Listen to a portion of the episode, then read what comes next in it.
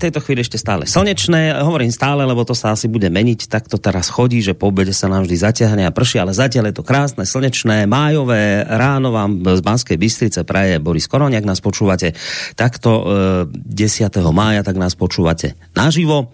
E, začína sa relácia listáreň, ja len teda v rýchlosti poviem, že listáreň je relácia, ktorá je súčasťou relácie hodina vlka, pretože tak ako napríklad teraz v piatok, niekedy sa nám vôbec ne, nepodarí maily otvoriť a povedzme, že berieme len poslucháčov, telefonujúcich. Niekedy sa nám maily podarí prečítať, niektoré, ale nie všetky, takže preto vznikla relácia listáreň, aby sme teda vybavili maily, ktoré sme v hodine vlka nevybavili. Uh, a keďže teda minulý týždeň v piatok sme sa do mailov vôbec nepozreli, tak dnes teda všetky maily vyriešime z piatka minulého týždňa, kedy sme opäť samozrejme riešili tému Ukrajina. Ak si spomínate, uh, sme si dali takú tému, o ktorej potom aj tí, ktorí chodíte na portál Kosa alebo Vlkovo bloguje, tak ste si tam články našli.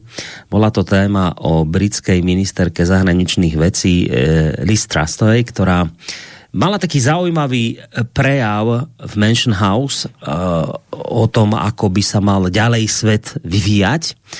A my sme si tento jej prejav tak ako rozmenili na drobné. A vlastne o tom bola celá hodina vlka. O tom budú, predpokladám, aj maily, do ktorých sa malú chvíľku pustím, ale predsa len som sa rozhodol, že dnes urobím trošku taký netradičnejší úvod e, dnešnej listárne, lebo ako viete, táto hodin, e, dvojhodinovka je naozaj len o mailoch, ktoré, ktoré ideme riešiť a nerobím tu nejaké úvody, ale dnes sa mi žiada predsa len ešte niečo pridať k tejto relácii a to z toho dôvodu, že významné udalosti sa nám diali, významná udalosť, na ktorú sme spomínali v týchto dňoch 8 respektíve 9. maj, ukončenie druhej svetovej vojny, deň víťazstva nad fašizmom. Kedy si sme ho oslavovali 9. mája, teraz po novom už je to teda 8. maj v Rusku a v niektorých iných krajinách to ostalo ako 9. maj.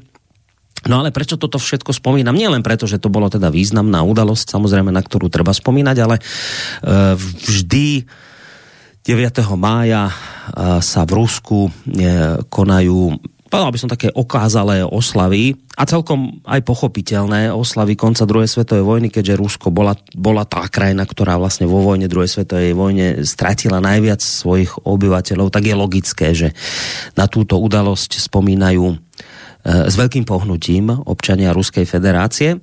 No a 9. mája má vždycky také veci, že sú teraz tá vojenská prehliadka na Červenom námestí a prezident v tomto prípade Putin má vždy prejav.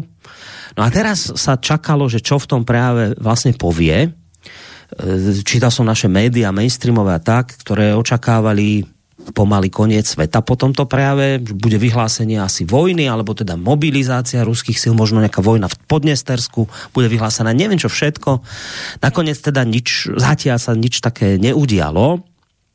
Len tak teda mimochodom, teraz neviem, že či to je vlastne, či tie média šírili hoax a, a konšpirácie, keď toto tvrdili, alebo nie, mainstreamové. No ale ja som si vlastne len taký krátky výstrižok z toho prejavu Vladimíra Putina pripravil do dnešného úvodu relácie, kde on vlastne v tom, v tom prejave e, spomína, že prečo vlastne k tejto E, k tejto, on to nazýva špeciálna vojenská operácia, prečo vlastne k tejto špeciálnej vojenské operácie na Ukrajine došlo. A púšťam to zámerne preto, lebo bude ma zaujímať aj samozrejme názor môjho kolegu, ktorý je už na Skyblinke, že čo teda vôbec na to zdôvodnenie Putinové hovorí, že či to má nejaké rácio, čo tam hovorí a dá sa naozaj o to nejak reálne oprieť, alebo je to len ako prax prostá, čistá propaganda, lebo ja som samozrejme pozeral aj tie včerajšie oslavy dávali na teatrojka aj s tým prejavom Putina a hneď ako skončil, tak sa prepli do štúdia, už tam sedeli páni pozvaní, politológovia, neviem kto, no a vlastne celé sa to potom nieslo v duchu, že tak ste si vypočuli ruské konšpirácie, ruské zavádzania a teraz pravda je takáto. No a oni nám tu pravdu zvestovali. Takže poďme si vypočuť krátku časť trojminútového prejavu, alebo teda krátku trojminútovú časť z dlhšieho prejavu Vladimíra Putina, kde teda osvetľuje dôvody, prečo vlastne k tejto e, nešťastnej a smutnej udalosti na Ukrajine došlo minulom decembri sme chceli navrhnúť zmluvu o bezpečnosti. Chceli sme vyzvať Západ na rozumné kompromisy, aby sme brali do úvahy naše záujmy, ako ich, tak aj naše, ale zbytočne. Nechceli nás vypočuť. A znamená to, že v podstate mali úplne iné plány. A my sme to videli. Otvorene sa chceli pripravovať na útoky na na Donbase a útok na naše historické zeme, vrátane Kryma. V Kieve hovorili, že chcú možno získať atomové zbrane a NATO začalo aktívne prípravu na útoky na naše zeme. Čiže sa pripravovala pôda na uh, úplne pre nás nepriateľné hrozby, ktoré boli blízko našich hraníc. Všetko nasvedčovalo tomu, že stretnutie s neonacistami, banderovcami, na ktorých stavili Američania a ich mladší kolegovia, takže toto bude nevyhnutné. Videli sme, ako sa buduje vojenská infraštruktúra, ako začali pracovať stovky pomocníkov z zahraničia a začali dodávať zbranie z NATO. Nebezpečnosť rástla každým dňom. A Rusko za, začalo odpor voči tejto agresii. Bolo to jediné správne rozhodnutie. Rozhodnutie suverénnej, silnej a samostatnej krajiny. Spojené štáty americké, obzvlášť po rozpade Sovietskeho zväzu, začali rozprávať o svojej jedinečnosti, unikátnosti. Ponižovali tým nielen celý ostatný svet, ale aj svoje satelity, ktoré sa musia tváriť, že nič nevidia. A pokorne to všetko musia prijímať. Ale my sme iná krajina. My máme iný charakter. My nikdy neodmietneme lásku k našej krajine, viere a tradičným hodnotám a úcte k predkom. A k úcte všetkým národom a kultúram. A naše tisícročné hodnoty naše chceli oni zrušiť. Takáto degradácia hodnot sa pretavila do degradácie aj výsledkov druhej svetovej vojny. Čiže taká podpora rusofóbie a zhadzovanie pamäti obetí a Ponižování hrdinstva těch, co vybojovali víťazstvo. Čiže víme i o tom, že i ty američané, kteří chceli přiznat dnešní dnešnú prehliadku, tak jim to zakázali. Ale aj tak jsme hrdí na tých, ktorí prispeli k spoločnému víťazstvu. Usili sme si všetkých vojakov, spojencov, Američanov, Angličanov, Francúzov, účastníkov odporu, partizánov, Číny, všetkých, ktorí porazili nacizmus a militarizmus. No, tak toľko kratší úsek z toho dlhšieho prejavu ruského prezidenta Vladimíra Putina, v ktorom popísal dôvody, prečo teda k tomu zásahu Ruska na Ukrajine došlo. Ako ste počuli, hovorí o tom, že mali sme informácie, v podstate ho parafrázujem, vedeli sme o tom, že sa chystá útok na Donbass, že jednoducho budú chcieť tu, tieto územia späť zobrať Ukrajinci. Dokonca niekto naznačoval, že možno až, až proti Rusku niečo, že sa chystalo. A jednoducho, že to nemohli dovoliť. Plus hovorí o tej rastúcej rusofóbii, ničení pamätníkov, ktorých sme teda boli svetkami, keď už teda máme tu naše československé relácie vo vysielači, tak vieme, že aj v Prahe boli odstraňované sochy maršala Koneva a tak podobne. Čiže že toto sa všetko proste dialo a to Rusi videli a jednoducho nemusím to opakovať, čak ste to nakoniec počuli sami. A tak som si povedal, že aj z toho dôvodu, že teda naozaj to sú významné udalosti koniec druhej svetovej vojny, aj vzhľadom k tomu, že sa včera diala teda v Rusku tejto súvislosti uh, vojenská prehliadka aj s prejavom Putina. Tak som si povedal, že toto dáme do úvodu dnešnej listárne a hneď sa teda idem obrátiť na môjho kolegu Vlčka, zakladateľa a prevádzkovateľa internetového portálu KOSA, ktorý je samozrejme stabilnou súčasťou tak hodiny Vlka ako aj listárne. Dnes bude samozrejme odpovedať na vaše maily. Ale skôr ako sa do nich pustíme, predsa len Vočko, dobré ránko ti prajem do Plzne, vítaj opäť u nás. No, děkuji za přivítání, Borisku. Předpokládám, že v Bánské Bystrici je stejně nádherný počasí jako tady u nás v Plzni. To, to už je druhý den, kdy je prostě počasí jako namalovaný. Mm. Ale to je asi tak jediný, co je, co je tady v okolí pěkného. No. Já nevím, jak to, jak to máte vy na Slovensku, ale ta atmosféra je asi všude stejná. Asi áno, len s tou výnimkou toho počasia, že sa vždycky po obede pokazí, takže užívame si aspoň tie milé dopoludnejšie hodiny, aj keď teda my, záhradkári, sa tešíme aj z toho dažďa majového, ten je mimoriadne dôležitý.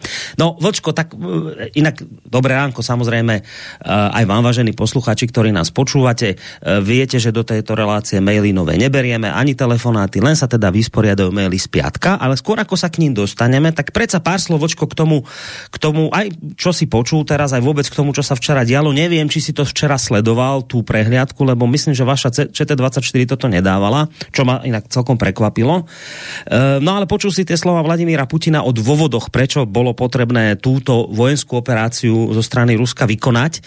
Ako som spomínal, zo strany tých našich politologov, pozorovateľov, vojenských analytikov, tí v tom mali úplne jasno, toto všetko všetko je prostě ťažká propaganda mm, a, a tak ďalej. No ako to, ako to hodnotíš ty, e, tieto slova, které zazněly? E, Borisku, já, já jsem si uvědomil, že jsem nepozdravil e, na, posluchače, to znamená, eh, omlouvám se, zdravím tímto jako vždycky, především všechny naše posluchačky a posluchače, ať jsou na země kouli kdekoliv. A teďko k tomu eh, včerejšku v Moskvě. Já jsem včera nebyl doma, my jsme ráno se ženou odjeli a vrátili jsme se až asi v půl šestý večer. Čili já jsem to měl zprostředkovaně, neviděl jsem ani tu přehlídku, ten projev jsem, či, jsem potom slyšel ve velice zkrácené verzi na u nás české televizi, e, nebo respektive na českých sdělovadlech to bylo úplně stejně, jak říkáš. Já si z toho všeho pamatuju e, jeden jediný titul, který byl na seznamu kde jakýsi politolog, já jsem to ani nečel, když jsem viděl ten titulek, hmm. že Putinov projev eh, bylo, bylo tolik lží, že to bylo moc i na ruský poměry. Jo. Čili v tomhle, v tomhle duchu se to neslo a já, co z toho Putinova e, projevu vím, tak e, mně stačí jednoduchá, udělat jednoduchou e, záležitost nebo jednoduchou věc a to znamená podívat se na kosu, nejme tomu zpětně, na všechno, co se stalo, dejme tomu tak za půl roku a dát si, dát si Putin, eh, Ukrajina, Rusko, NATO eh, do toho vyhledávače, který na kose a vědejte seznam článků. A protože zdrojuju, tak se můžou vždycky podívat a zdrojuju zejména teda z tvrdých západních zdrojů. Aby to bylo jasný, že, to, eh, že nejdu po nějaké ruské propagandě. No a já jsem nenašel nic, co by nebylo pravda. Putin skutečně, tuším v listopadu nebo kdy, nebo začátkem prosince, eh, poslal eh, NATO a zejména teda americkému prezidentovi dopis. Jehož hlavní myšlenkou bylo eh, zásada bezpečnosti říká, že budou, buď budou mít bezpečnost všichni, nebo ji nebude mít nikdo. A proběhla tam řada jednání a šle, požadavek Ruska byl zcela jasný. Ukrajina ne jako člen NATO, Oni signalizovali, že jim nebude eventuálně vadit členství Ukrajiny v Evropské unii, ale na to v žádném případě. A e, dokonce si pamatuju i na to, že Lavrov tenkrát prohlásil, když byly ty jednání, prohlásil, ty jednání jsou bezobsažní, protože na to razilo takovou tu známou e, hrdinskou teorii, že dveře v NATO jsou otevřený a zůstanou otevřený pro každýho. A k tomu šla druhá hrdinská eh, teorie, že si přece Ukrajina má právo zvolit eh, jaksi svůj bezpečnostní formát podle svých potřeb. Hmm.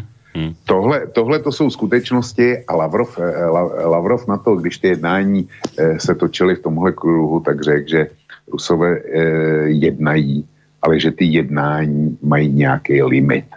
Jo? A že nepřipustí zbytečný protahování těch jednání, pokud to k ničemu nepovede. On to, e, to, to je parafráze, nikoli přímá citace. A dneska, jako všichni říkají, ten Putin lhal. V čem lhal? Já, já chci vědět, v čem lhal. Napsal ten dopis? Samozřejmě on tam chtěl, on tam, on to postavil tak, že požaduje, aby se na to stáhlo na území, kde bylo v roce 97, to ještě to znamená před přijetím České republiky, Polska a Maďarska. Což nemluvě o baltských státech a Rumunsku, Bulharsku a tak dále. Čili to bylo jasný, že to bylo pro NATO a Američany neakceptovatelné. To, kdyby udělali, tak bouře, která by vznikla uvnitř západního světa, tak ta by smetla současn, současnou e, garnituru vůdců. Jo. To bylo neakceptovatelné. Ale určitě bylo, e, určitě bylo ve hře, e, ve hře varianta, e, na to zůstane tak, jak je. Tak, jak je. Ale Ukrajina se zaváže, že nikdy nebude členem NATO že nebude vyvíjet atomovou zbraň, že, že neuzavře eh, dvoustranné smlouvy, které by v podstatě eh, na to nahradili. Tohle, kdyby byli Rusové dostali, tak ten závazek zůstal. Eh, nic takového se nestalo. Pak vzpomeň si, že přišly, přišly teda další kroky, kdy Rusko oznámilo, že uzná ty dvě republiky jako samostatní, jo, ty, ty republiky mm-hmm. na Donbasu. Mm-hmm. Eh, v podstatě si to vykládalo jako další krok, že to Ukrajinu zastaví a že to zastaví Západ, že prostě najednou si řeknou, no ono by, eh, ona se tady začíná měnit kvalita a uznání republik znamená, že o ten Donbas Ukrajina na, na všechno přijde, e, teda o všechno přijde. Nestalo se nic. E, naopak zesílilo ostřelování Donbasu ze strany Ukrajiny. No a přišel další krok kdy Rusko je nejenom uznalo, ale prostě prohlásilo, že je bude chránit. Já jsem tenkrát napsal článek, eh, který, který byl v duchu toho, že od teď má Kiev smůlu a eh, jestli tam někdo má rozum, tak válka na Donbasu skončila. No a eh, pak už jsem jenom nevěřícně zíral na to, co se děje na Donbase. Ono to vedlo k další eskalaci. A jako palby z Ukrajiny na Donbas ne opačně, ale takhle. A já jsem si říkal, to snad není možný. A e, do toho dám jeden starší Putinov výrok, který je taky známý. E, taky, taky zazněl několikrát. E, Putin říkal, já jsem žil na e, leningradských ulicích a on měl opravdu těžký mládí. A co jsem se tam naučil, je, že pokud je rvačka nevyhnutelná, tak musíš udeřit jako první. To, to, říkal, to říkal asi měsíc, šest neděl, možná dva měsíce předtím, než ta válka e, začala. A nikdo, to, nikdo, nikdo tenhle výrok na západě nebral, nebral vážně nebo nechtěl ho brát vážně. A, ne, a pak se všichni divili, že teda Putin, e, Putin zautočil. Jo. Čili ano, Putin nastartoval válku ale kdyby byl nenastartoval, tak ona by ta válka byla stejně vznikla. Vzpomeň si, jak eh, Západ šířil fámy, že Rusko začne útok pod falešnou vlajkou, hmm. že někde, někde něco a že to použije jako záminku k válce. Čili tam to doopravdy bylo připravené. Ale když se podíváš na to, jak ukrajinská armáda, eh, zejména teda ty jednotky na Donbase, jak bojujou dneska, tak je jasný, že tam bylo soustředění úplně nejlepších jednotek. Eh, bylo tam soustředění úplně eh, jaksi gro ukrajinské techniky eh, bojový a že, že to je obrovský sklady munice a všeho potřebného. A Rusové zveřejnili plány, který samozřejmě Západ vydal okamžitě za podvrh, za podvod, který ukazovali, mají to být operační rozkazy pro tu donbaskou skupinu, je opravdu někdy, já nevím, do první poloviny, do první poloviny března mělo k tomu útoku dojít jo, na Donbass. Čili, ale kdyby všechno, kdyby všechno bylo vylhané, tak je pravda, a nikdo to nemůže odiskutovat, že Rusové se pokusili se dohodnout s NATEM. A e, na to se jim vysmívalo, e, v podstatě uráželo, No a dneska eh, pro všechny začíná historie 24, datem 24. Hmm. Hmm. To, co bylo předtím, to jako nikdo, nikdo nebere, to je lež a propaganda. Tak, to je, to je typické u týchto ľudí, že história sa musí začať 24.2. a nič predtým nesmieš spomínať, lebo tým by sa náhodou tá skladačka mohla zatriasť. Čiže nesmieš spomínať a samozrejme nesmieš vyťahovať nejaké dvojaké metre v zmysle, že ak teda veríme v to, že každý má právo si zvoliť svojho bezpečnostného garanta, bezpečnostný formát, tak ako sa to hovorí pri Ukrajine, v poriadku, tak potom sa pýtam týchto ľudí, ktorí toto hovoria pri Ukrajine, čo vravíte na Šalamúnové ostrovy, ktorým sa dnes Spojené štáty vyhrážajú vojnou v prípade, že si Šalamúnové ostrovy na svojom vlastnom území zriadia čínsku vojenskú základňu. Ak platí premisa, že každý má právo si zvoliť bezpečnostných garantov a ak sa Šalamúnové ostrovy rozhodli, že chcú mať garanta Čínu, Prečo sa teda Spojené štáty, ktoré hovoria o otvorených dverách pre každého do NATO a každý si môže vyberať spojenectva, aké len na svete chce, prečo vám nevadí, že tie isté Spojené štáty, ktoré obhajujete pri Ukrajine s ich teóriou, vám nevadia keď robia presný opak pri Šalamúnových ostrovoch. Čiže to sú dve veci, ktoré sa týchto ľudí nesmieš spýtať. Nesmieš ísť e, od 24.2. do histórie a nesmieš im vyťahovať dvojaké metre, lebo tam potom znervoznejú. Tam oni o tomto sa nechcú s tebou baviť. Čiže všetko sa da, začalo 24.2. a včera Putin prostě sproste klamal celý svet, šíril konšpirácie a bolo to niečo nehorázne, to ako včera, keď skončil ten prejav, Eh, hneď moderátor si prevzal slovo v teatrojke a vraví, no to je strašné, že to keď počúvate ten prejav a nič by ste o tejto vojne nevedeli, tak zrazu má pocit, že člověk, že Rusko je vlastně obeťou, že to je strašné, čo ten Putin tu natáral za klamstvá. No a v tomto bode som to vypol, lebo si to už to, toto už člověk nepotrebuje ďalej pozerať, toto má to, že nie. Čiže takto to vočko máme my rozohraté. No, dobre. Uh, ideme sa pustiť do tých mailov.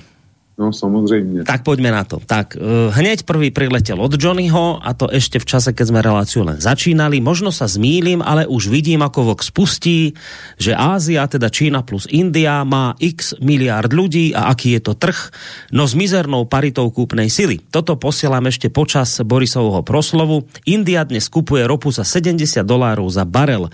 Trhová cena CCA 110. Tak to teda zarobia, nehovoriac o tom, že ani zďaleka e, nepredajú tej ropy toľko ako, e, ako u EU, o plyne a k nejakej sile Sibíry platí niečo podobné. Tak, síce to nebolo k našej téme, lebo Johnny ale písal ešte v predstihu, my sme sa potom iným veciam teda venovali, ale predpokladám, že aj na toto budeš vedieť reagovať. No, Johnny by se měl uh, ujasnit pojmy. Uh, Ázie s mizernou kupní sílou, to si povíme eh, ve velice krá, historicky krátké době. Sice, sice eh, při pořizování, při pořizování zásob plynu na zimu.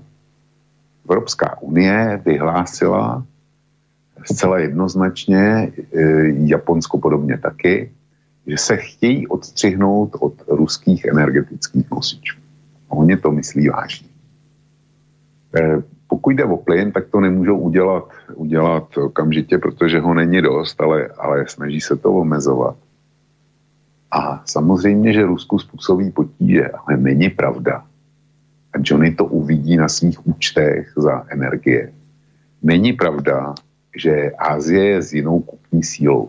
Ano, e, produkt na hlavu v Indii je výrazně nižší než v Německu. O tom, o tom není žádná debata. Jenomže těch eh, Němců je 80 milionů a těch Indů je 12 eh, krát tolik. A Indie je dneska eh, třetí, tuším, Indie je prostě mezi deseti největšími ekonomikami. A já mám před sebou tabulku, prognózu, jak si budou stát ekonomiky v roce 2030. E, což je za 8 let. To je, to je prostě zítra. No a tam první místo bude zaujímat Čína a bude mít dvojnásobný HDP než Spojený státy. A na druhém místě bude Indie, která bude mít 50% vyšší, vyšší HDP v dolarech všechno. než Spojený státy. Čili za 8 let bude světová ekonomika vypadat úplně jinak. A k tomu, aby se tohle naplnilo, tak to bude znamenat, že obě ty velké azijské ekonomiky, jo a ještě dodám, že čtvrtá za spojenými státy bude, bude Indonésie, jo? což jsou tři největší, největší azijské ekonomiky a ty, aby e, tuhle prognózu naplnili, tak budou potřebovat obrovské množství surovin a obrovské množství energie. Všechny tři tyhle státy jsou energeticky chudí. Takže Evropa, aby si zajistila tu náhradu za Rusko, tak se bude muset utkat s těmahle ekonomikama o surovinový a energetický zdroje. Keci o tom, že nás jako zachrání přechod na zelenou ekonomiku, eh, podle mě to jsou akorát keci, protože to bude vyžadovat obrovské investice, které půjdou na úkor vše, všeho ostatního. A, na, a výsledkem těch obrovských investic tady po Evropě a po západě bude jenom to, že když se nám to povede za, ty, eh, za, ty, za, za cenu těch obrovských nákladů, tak na tom energie, naše energetická bilance bude e, přibližně stejná jako teďko, že budeme mít asi tolik energie jako teď, ale vynaložíme na to obrovský náklady. A vedle toho budeme v mezičase se tlačit na trh, kde se budeme přeplácet s Indií, Indonésií a Čínou, nemluvě, nemluvě o Japonsku, nemluvě o Koreji, nemluvě o Větnamu a nevím, nevím o kom, tak tam se s nima budeme přeplácet, protože ruský zdroje nechceme. Ano, Rusko utrpí ztráty. To je bez debaty, když prodávají, eh, prodávají naftu za 70, 80 dolarů za barel, ale ono jim to stačí. Problém je, eh, problém je, že nemůžou prodávat za nejvyšší ceny. Nikdo ovšem neví, jak budou eh, ceny nafty a plynu eh, za, vypadat za půl roku momentálně ve Spojených státech, eh, a to, eh, to se Johnny může podívat na grafy, eh, cena zemního plynu je na 13 letech maximech. Takže to je ve Spojených státech, o Evropě nebudeme, nebudeme mluvit. Ve Spojených státech je ten plyn řádově o polovic lacinější, než když se doveze jako LNG do Evropy. Takže Johnny by se měl seznámit s fakty. Já mu to, já mu to vřele doporučuji. A Eh, bavíme se o tom, že Evropa má, potřebuje asi tři, oni říkají dva, já si myslím, že to bude, že to bude víc, potřebuje, dejme tomu tři až čtyři roky na to, aby se technicky odstřihla od ruských zdrojů. A e, Rusko má stejný tři nebo čtyři roky na to, aby vybudovala další potrubí směrem Čína, směrem Indie, směrem Pakistán, což jsou, eh, což jsou prostě velké eh, světoví spotřebitelé energie eh, dvě a tři na země kouli. První jsou Spojené státy. Takže pokud to Rusové dokážou přesměrovat toky, tak ten, kdo tím bude poškozený, bude Evropa, protože jakmile Rusové začnou dodávat, tak budou, dostanou dlouhodobý kontrakty a budou dodávat levně do, do Ázie a do Ázie ale neklekne jim hospodářství, neklekne jim ekonomika.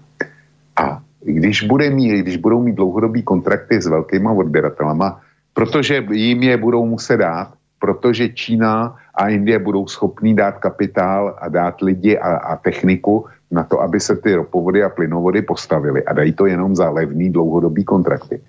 Tak eh, Johnnymu by mělo být to samé, co mě, že už nebude mít Rusko další kapacity na to, aby ropou a plynem nějakým podstatným způsobem zásobovalo Evropu.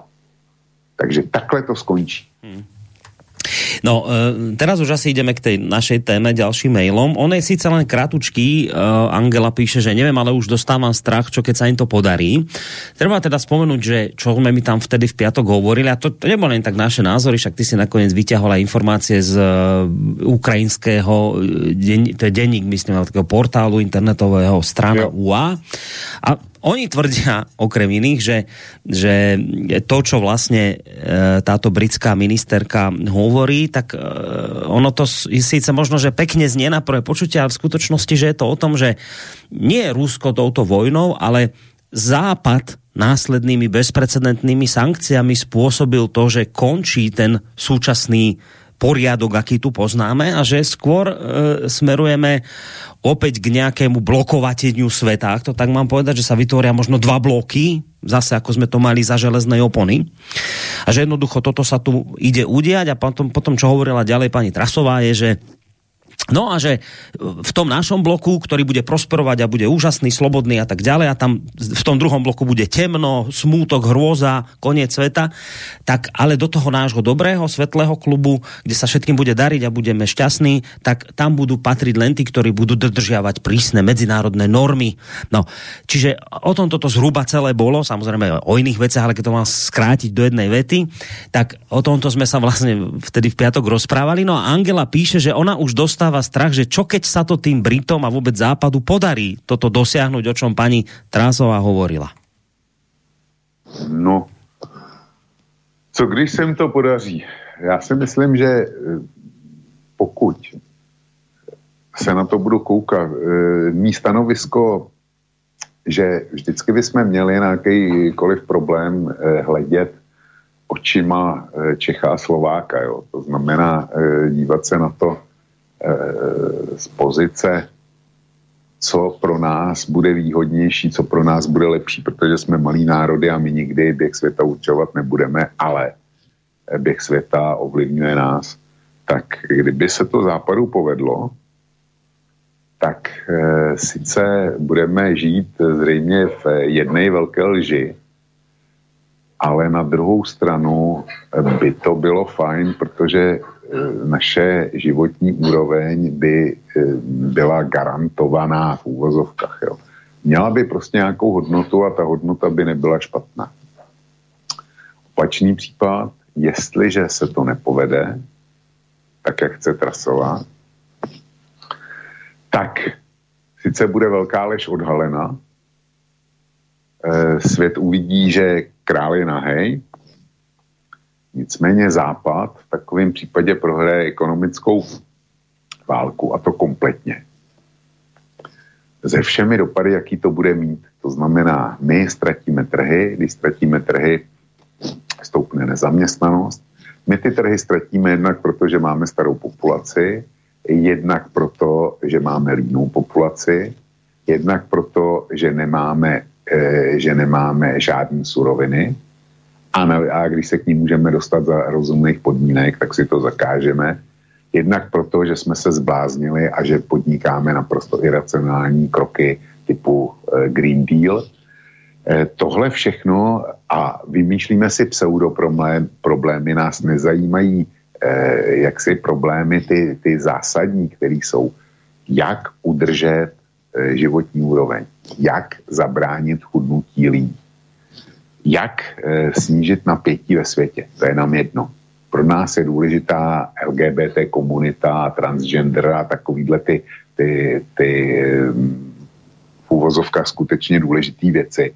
77 pohlaví nebo 157, já nevím kolik jich je, tak to jsou, to jsou naše priority, to je, to je důležité, to, to jako musíme. To, že zaostáváme technicky, to, že Čína dneska e, dává Eh, přihlašuje ročně víc patentů a, a to násobně, než celý západní svět dohromady. To jako taky každý ho nechává v klidu. To, eh, všichni, všichni, eh, všem je to jedno. Jo. Takovýhle důležitý parametr. A čili, když se to, když se to trasovej povede, tak my jako jednotlivci a jako národní ekonomiky z toho budeme profitovat. A když se to trasový nepovede, tak se tak eh, jak si ti, kteří jsou dneska členy rozvoje, třetího rozvojového světa, tak se velice, velice rychle e, stanou tím eh, prioritním světem, který, který ovšem rozhoduje. Já ti něco přečtu. V roce 2000 nebo respektive teďko, to je údaj z roku 2020. A deset nejsilnějších ekonomik podle světa, eh, teda na světě, podle HDP, tak pořadí je první Spojené státy, druhý Čína, nic překvapujícího, třetí Japonsko, čtvrtý Německo, pát, pátá Británie, šestá Indie, sedmá Francie, osmá Itálie, devátá Kanada, desátá Jižní Korea. Jenomže už dneska, to je jeden žebříček, ale ten žebříček už dneska vypadá, vypadá jinak. Pokud si, a zásadně jinak, pokud to HDP nemáš jenom tolik a tolik bilionů dolarů bylo vytvořeno, protože to je přepočtený na dolary, ale pokud si ten žebříček seřadíš podle parity kupní síly, kupní síly, tak začne vypadat e, úplně jinak. Co to je parita kupní síly? E, zkrátka, ten, kdo platí v Bánské Bystrici nájem za bydlení, tak ho vyjde daleko míň než ten, kdo platí stejně velký nájemní byt na Manhattanu. To snad je každému jasný. Přitom obsah té služby, nechme teďko, nechme teďko kvalitu, kvalitu bydlení, že máš zlatý kliky na Manhattanu a že máš úžasný výhled a tak dále, že to je, e, že máš třeba svůj soukromý výtah. Nech, eh, nechme tohle. Ale byt eh, na panelákovém sídlišti v Bánské Bystrici ti poskytne v podstatě stejnou základní službu jako ten superbyt na Manhattanu. To znamená, ty, ty tam v klidu a bezpečně přenoc cestuješ, neprší ti na hlavu a máš tam teplo a svítí si tam a si tam se svou rodinou. To je to, co vlastně potřebuješ. Tak jako u auta potřebuješ zejména, aby tě dovezlo z bodu A do bodu B, aby tě tam dovezlo spolehlivě. A jestli tam jedeš Trabantem nebo Mercedesem, v případě, že potřebuješ jenom dovést, tak, je, eh, tak eh, jak si obě auta ti poskytnou eh, stejnou kvantitativní, nikoliv kvalitativní službu. Takže a lidi, lidi v Bánské Bystrici prostě si koupí chleba za daleko méně peněz než obyvatel Manhattan, protože se potřebují najíst. To je parita kupní síly. Když to přepočítáš na tohle, na ty statky, který potřebuješ, který musí zaplatit, tak dál, tak e, najednou ten, ten žebříček se, změ, se změní na následující. To, tak první je, je, ne, to už je, to už je, to už je, jsem, teďko jsem se ztratil. To, co jsem chtěl číst, tak to bude v roce 30. To chci hmm. přečíst taky. Ale ta parita, no, podle zemí, se, seřazeno. Jo. Už to mám. Podle parity, parity kupní síly. HDP podle přepočtené na paritu kupní síly. První Čína, druhý Spojený státy, takže tady už se to otočilo. A to je teraz, Či... počkej, toto už čítaš nie v 2030, ale čo je teraz, či ako? Co je teď? Teraz, teďko, ano. no, no. 15 největších ekonomik podle HDP přepočteného na, na, eh, kupní, eh, na eh, kupní sílu. Takže první Čína, to už je podle toho větší ekonomikou než Spojené státy. Druhý jsou Spojené státy, třetí je Indie, čtvrtý je Japonsko, pátý je Německo, šestý je Rusko, to mezi těma deseti největšíma vůbec není. Sedmá je Indonésie, osmá je Brazílie a teprve devátá je Velká Británie a desátá je Francie.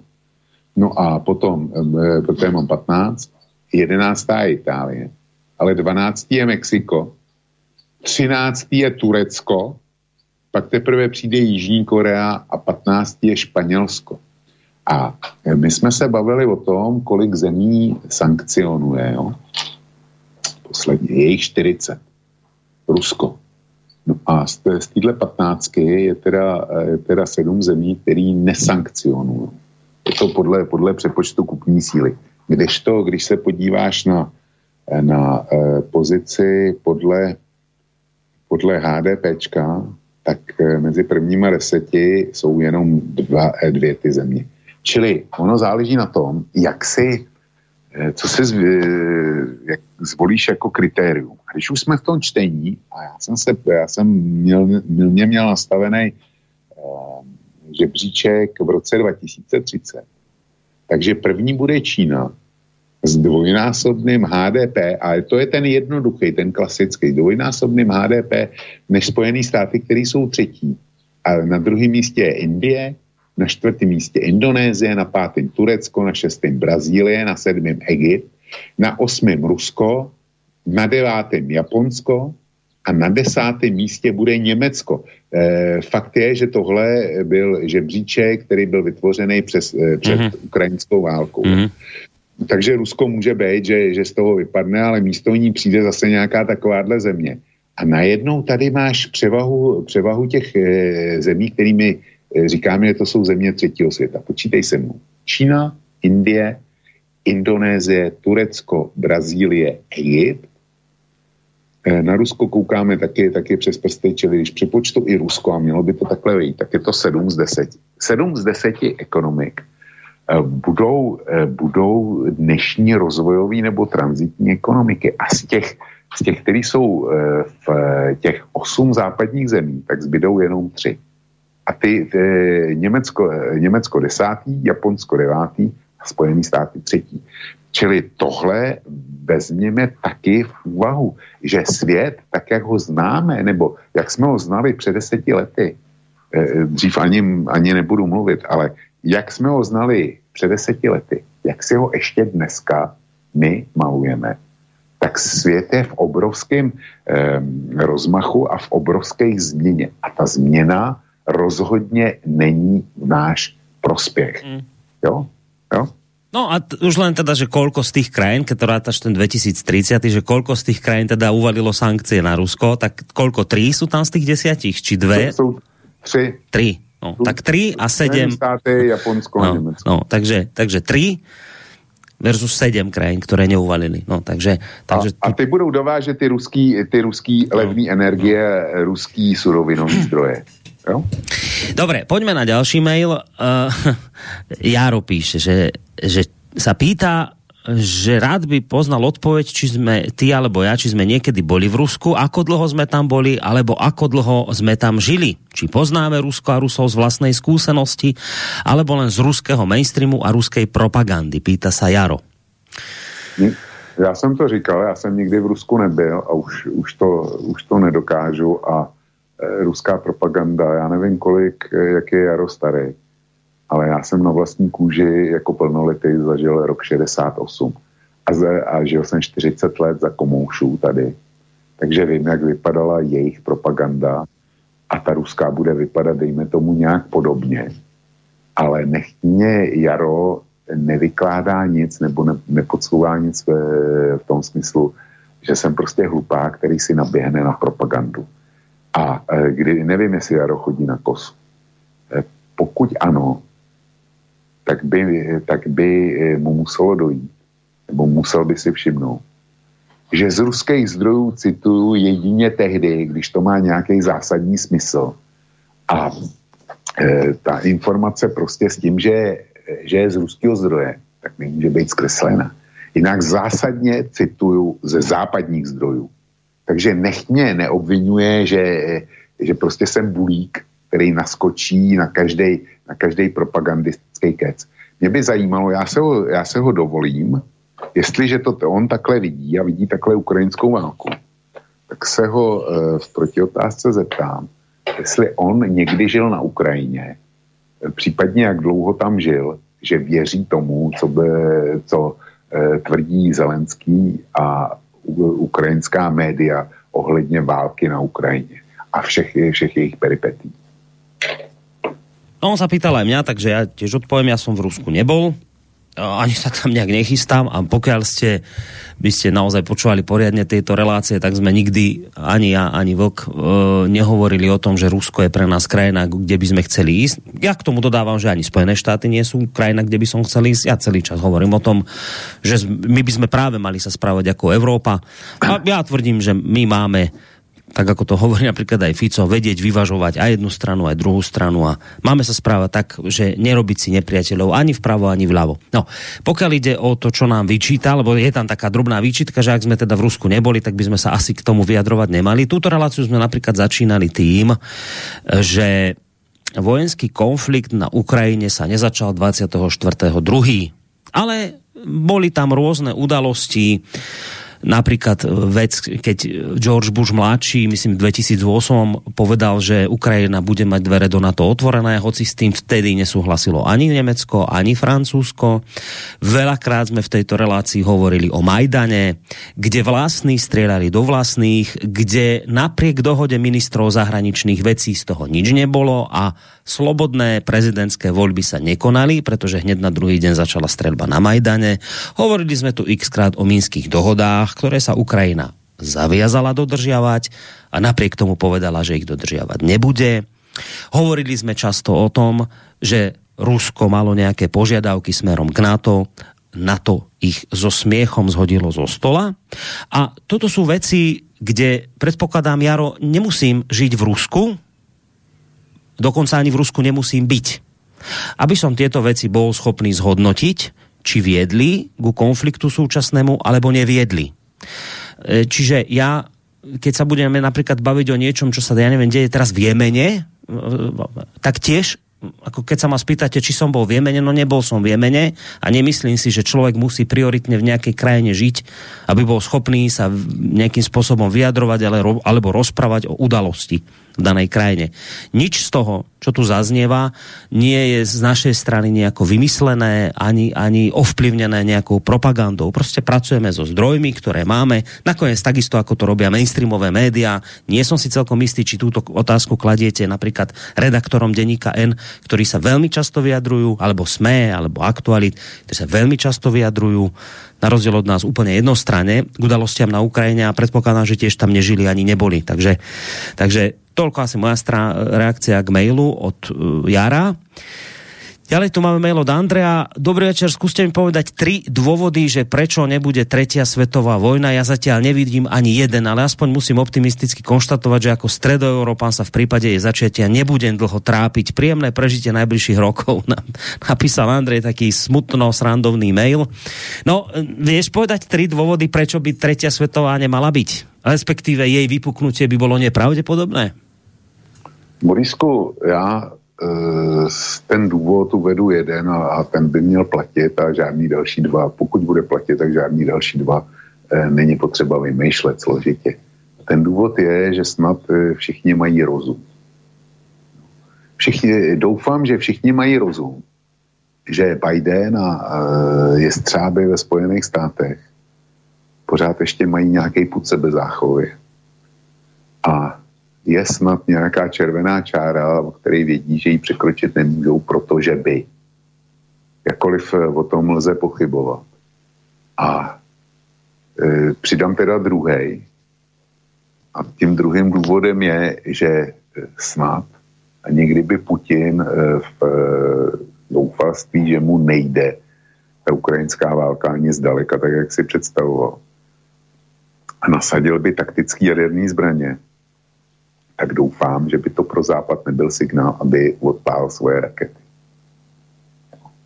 No, vyjadrila sa vaša pani Drábová, čo má na starosti jadrovú energetiku vás, že keby aj použil Putin, a teda ona nie je ani náhodou jeho nejaká obdivovateľka, to, to presne naopak, ale dnes som zachytil nejaký článok, že keby aj Putin použil na Ukrajine jadrové zbranie, že obyvateľom západnej Európy by sa to nedotklo negatívne.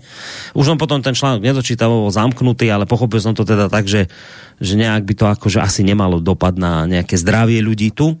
Samozrejme, ale teda, keď sa bavíme o tom, že by vypukla vojna, tak je to už niečo úplne iné. Ale často sa hovorí teraz, Lučko, o tom, a to si ste zachytil aj ty tú informáciu, že, že špekuluje sa, že by mohlo Polsko akože obsadiť západnú časť Ukrajiny, ale teda obsadiť to by nebolo obsadenie, to by bolo akoby, že so súhlasom e, kievského režimu že teda to by bola ako taká forma, že, že kde už by si potom Rusi viac nedovolili útočiť, lebo to by bola vlastne krajina NATO, zrazu na Ukrajine, Poliaci, a že to už potom by vlastne bolo naozaj, že tak, že keď už by tam sa Rusi začali hasiť s, s Poliakmi, tak už sa zapojí vlastne na základe článku 5 do toho aj NATO. Je toto podľa teba, akože podľa teba reálna možnosť, alebo, alebo toto by si zatiaľ úplne vylúčoval, že by Poliaci skúsili akože ten na západ Ukrajiny tam to nejak obsadiť po dohode s kievským režimom, aby teda týmto spôsobom zabránili ďalšiemu postupu Ruska, prípadne na západ Ukrajiny? podívej se na fakta. Rusové mají obrovský problémy s tím pořešit nějakým způsobem Donbass. Museli od Kieva, museli od Charkova, aby, aby dokázali, aby dokázali eh, spacifikovat Donbass a zatím se jim to až tak úplně nedaří. A pokud se jim to podaří, tak prioritním cílem nebude eh, západní Ukrajina, protože to by vyžadovalo eh, skutečně mobilizaci celé ruské armády. A to, na to nemají lidský zdroje a jestli mají ještě dostatek techniky, to vědí akorát v ruském generálním štábu. Čili já si myslím, že to, to rozhodně nehrozí v žádném scénáři. Jestli se Rusové po eventuálním dobytí Donbasu na něco soustředí, tak je to na zisk zbytku černomorského pobřeží Ukrajiny. A tenhle, tenhle úkol, ten by byl obrovský, protože eh, Mariupol měl asi půl milionu obyvatel, Oděsa, jestli se nepletu, jak má jeden nebo jeden a půl milionu obyvatel. Čili problémy násobně větší. No a e, navíc tam by e, byla možnost manévru zbylých ukrajinských jednotek z celého, z celého prostoru. Takže e, já si myslím, že na to, aby Rusové obsazovali pravobřežní Ukrajinu od té západní ani nemluvě, tak nedojde. A že Poláci tyhle choutky mají jasný, protože západní Ukrajina, to, co my e, nazýváme západní Ukrajinou, tak e, to dřív do roku 39 bylo polský. A Poláci e, mají velmocenský komplex, no a hrozně by to chtěli zpátky. Ale já si neumím představit něco jiného, že by dostali souhlas Zelenského. Vem si, že jádrem toho ukrajinského nacionalismu tak to nebyl Donbass a levobřežní Ukrajina, eh, která je ruskojazyčná, ale vždycky to byl Lvov a prostě bývalá Halič. Jo.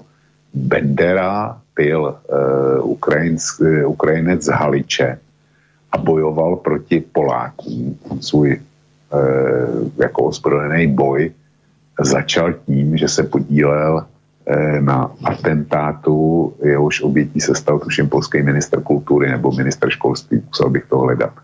Tohle je málo známá informace, ale je to tak. Bendera byl už před válkou terorista. Podle současných měřítek a e, i tehdejších prostě to byl vrah a terorista. No a e, kořeny toho, ten nejhlavnější ukrajinský nacionalismus, ten je právě na západě Ukrajiny, Lvov, Eh, a okolí, Ivano-Frankovsk a tak dále. A jako tam by měli přijít Poláci. To jako eh, by eh, tamní nacionalističtí Ukrajinci, ty by s tím souhlasili. Já si myslím, že kdyby na tohle Zelenský kývnul, tak v Turánu bude čelit obrovské spouře eh, poloviny svých obyvatel takže na to kejvnout nemůže. No dobré, ale keby to predal, že Poliaci přišli zachránit Ukrajinu před uh, ruským morom? To já si myslím, já si myslím, že pro ty ukrajinský nacionalisty by to bylo prašť nebo ruský nebo polský mor vždycky je to hmm. mor.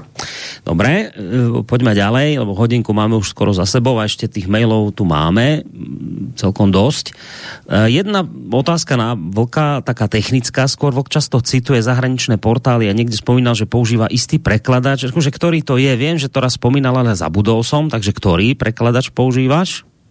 Já jsem to nespomínal, ale je to velice jednoduchý. E, já používám Firefox, jako, pro, jako uh, prohlížeč. A v tom Firefoxu se dá nainstalovat doplněk překladač.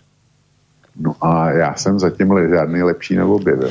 No inak máte aj, keď si nainštalujete, alebo teda neviem, či to je ešte štandardná výbava už operačného systému, alebo to treba inštalovať, ale tam ten prehliadač uh, Chrome, Google Chrome, tak tam, keď si otvoríte nejaký zahraničný portál, tak vám to ponúkne hneď preklad z toho článku, iba tam si kliknete, že keď ste na Slovensku, tak vám dá, že Slovenčina a kliknete na to a máte hneď ten celý článok vlastne v Slovenčine preložený. Takže skúste prípadne aj cez, cez Chrome. No a teraz otázka, no a čo sa týka Británie aj zdravotníctva, National Health Service, tak to je jedna katastrofa. Každý frfle na Slovensku alebo v České republike na zdravotníctvo, ale v Anglicku to je katastrofa, pokiaľ samozrejme nemáte na drahé súkromné kliniky. Väčšina doktorov sú Indovia alebo Aziati, tak len toľko napísal Lubo. No, uh, teraz ďalší mail, tu ešte od, opäť od Johnnyho. Vlk je naozaj vtipálek a kto chce rozhodovať o tom, či bude Ukrajina v NATO a EU, že by Rus z Kremla a nech si porovná úroveň vnútorných problémov Veľkej Británie a Ruska. A nie len priemyselné, ale aj čo sa týka vymožiteľnosti práva, úrovne demokracie, životnej úrovne, ale môžeme sa baviť aj o dlhu a tak ďalej. To je nebe a dudy, nech si ide vlk sektor od sektora a zistí, že také Rusko, ktoré chce Ukrajine diktovať aj za cenu vojny, je na tom o dosť horšie. Zrejme ako teda Británia v každom sektore. Jednoducho test, uh, ak by sa vlk musel vysťahovať z Plzne do Moskvy alebo do Londýna, čo by si asi tak vybral? Odpoveď definuje vlkovú mentalitu. Tak, vlk, e, teda vlk, Johnny. Já se nechci stěhovat nikam. A já jsem v Londýně byl, na rozdíl od Moskvy jsem v Londýně byl a, e, a to už je řadu let. Byl jsem tam těsně po převratu, to znamená v době, kdy Tady v Čechách jsme koukali na Německo jako na něco naprosto nedosažitelného a Londýnem jsem byl hluboce zklamán. Je to 25 let nebo 30 třeba. Eh, a byl jsem Londýnem hluboce zklamán, protože v Německu jsem byl poměrně často a já jsem si představoval, že teda Londýn jako bývalá imperiální metropole bude ještě lepší než to Německo, ještě lepší než Mnichov, který jsem kdysi znal poměrně dobře. Prostě Mnichov byla regionální metropole, když to Londýn byl světová metropole a jsem tím byl zklamán. A když mi, eh, když se eh, Johnny vohání tím Londýnem, tak eh, já nevím, že by v Moskvě měli pakistánského primátora ale vím, že, že, to mají, že to mají v Londýně a vím, že jsou čtvrti, kam se Bělochům eh, zrovna neradí, aby, eh, aby tam vstupovali a to i za bílýho dne. Nevím, jestli takové zóny jsou v Moskvě, možná, že jo. A e, už jsme se bavili, právě jsem citoval e, z ekonomických e, serverů, jak to bude vypadat v roce 2030 za HDP a on už dneska, ten HDP, pokud se přepočte tou kupní síly, tak na tom e, ta Velká Británie, na rozdíl od toho Ruska, není vůbec nějak slavně. Moment, já si to se najedu, já si to. Jo, tadyhle to mám. E,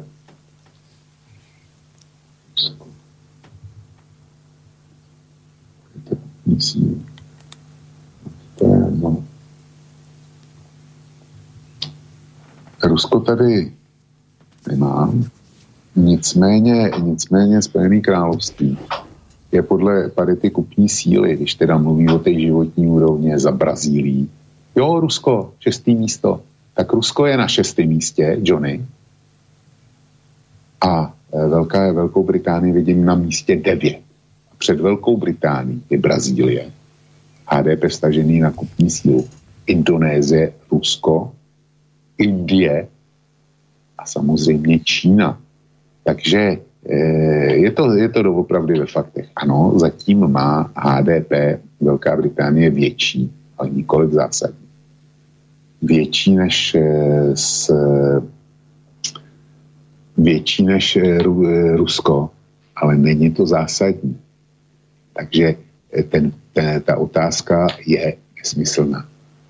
No, tam Johnny ešte v úvode spomína, že, teda, že si vtipálek, keď vôbec sa tu bavíme o tom, že čo má čo Rus z Kremla rozhodovať o tom, či bude Ukrajina v NATO alebo v EU. Už to tu zaznelo, že platí na úrovni aj prijaté Euró Európskej únie, alebo teda organizácie krajín združených e, neviem, ako bezpečnostnom pakte európskom, že, že nemôžete posilovať bezpečnosť jedného na úkor druhého to je tá nedeliteľná bezpečnosť, že nemôžete spraviť to, že alebo sa Ukrajina cíti ohrozená, tak teraz my ju budeme vyzbrojovať a Rusko povie, no dobré, vy vyzbrojujete na úkor zase našej bezpečnosti. Čiže toto hovorilo Rusko celý čas a nikto ho nepočúval. A teraz, e, dobré, však fajn, dobre, tak Johnny, tak naozaj, že je to také, vyzerá to tak nespravodlivo, že čo má čo o Ukrajine rozhodovať tuto, že či bude v NATO alebo nebude tuto jej veľký sused Rusko. V poriadku, nech si teraz sama Ukrajina rozhodne. Ale presadzujete toto isté napríklad aj pri Šalamúnových ostrovoch, že tak teda majú právo si tam vybudovať čínsku vojenskú základňu alebo nemajú. Lebo Amerika hovorí, Spojené štáty americké, že nemajú americká vláda teraz Spojených štátov rozhoduje za Šamolumúnové ostrovy a hovorí, že ak nebudete rozumní, no tak to môže priniesť aj nejaké vojenské operácie z našej strany.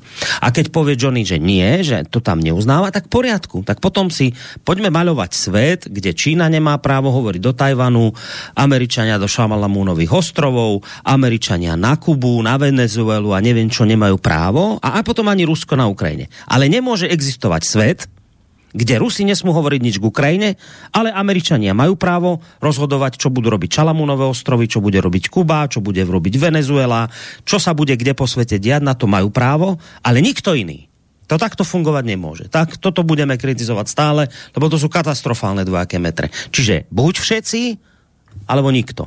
A svet, kde to teda každý má právo robiť si, čo chce, to je krásny svet, len nie som si celkom istý, či je reálny. Čiže bavme sa reálne realita je taká, že veľmoci si vždycky kontrolujú aj svoje vlastné národné záujmy a svoju bezpečnosť. A ak to má právo robiť Spojené štáty, to majú právo robiť pri takej krajine, ako sú Šalamunové ostrovy, ktoré so Amerikou nesusedia.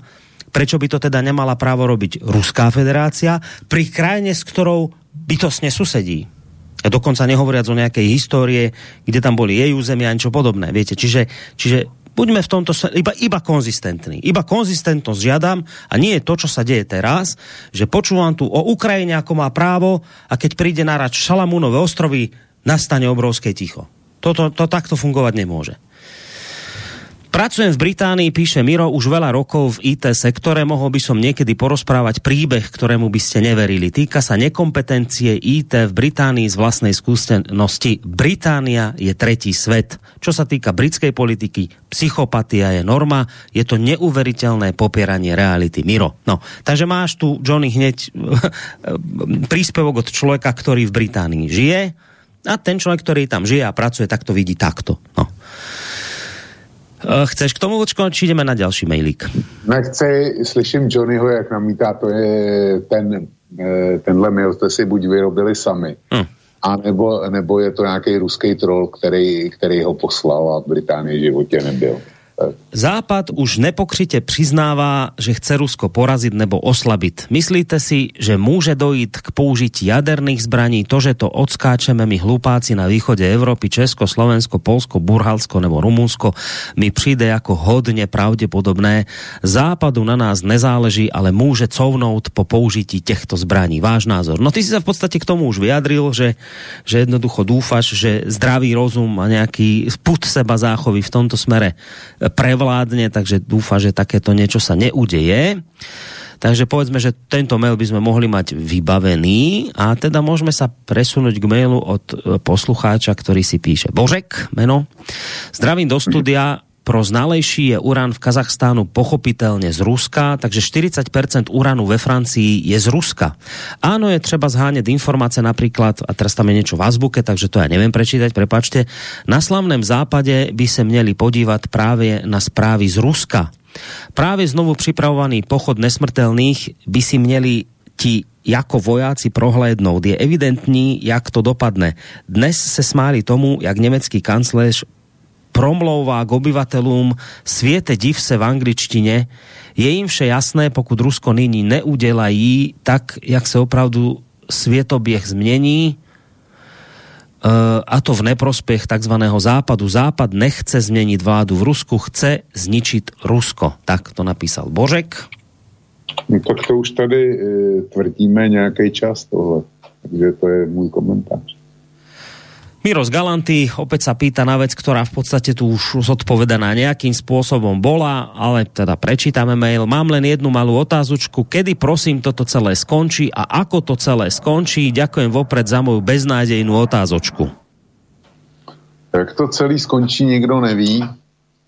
Když eh, Gavrilo Princip eh, zastřelil následníka trůnu v Sarajevu a Franz Josef poslal tenkrát poselství mým národům, tak se, tak si všichni mysleli, že válka skončí do švestek.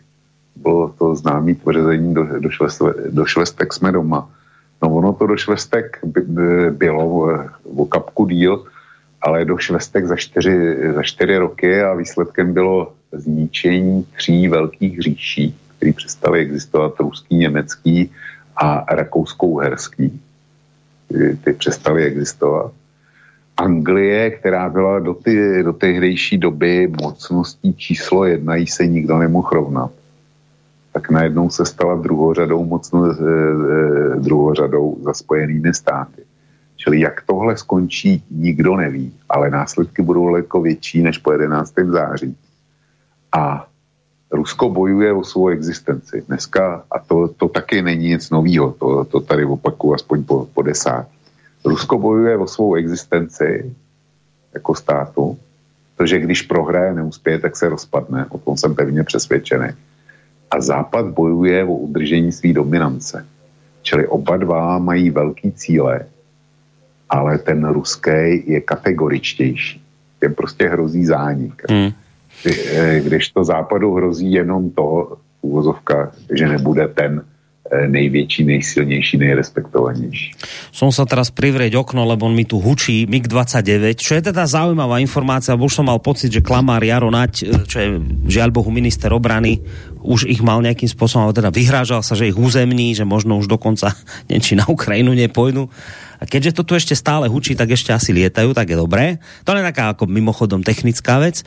Uh, píše Ľubo, že mimochodom sankcie, a ja ešte toto som sa chcel spýtať pred mailom, uh, lebo vlastne on tu píše Ľubo, že mimochodom sankcie podporili najzadlženejšie štáty, áno, o tom sme už v piatok hovorili.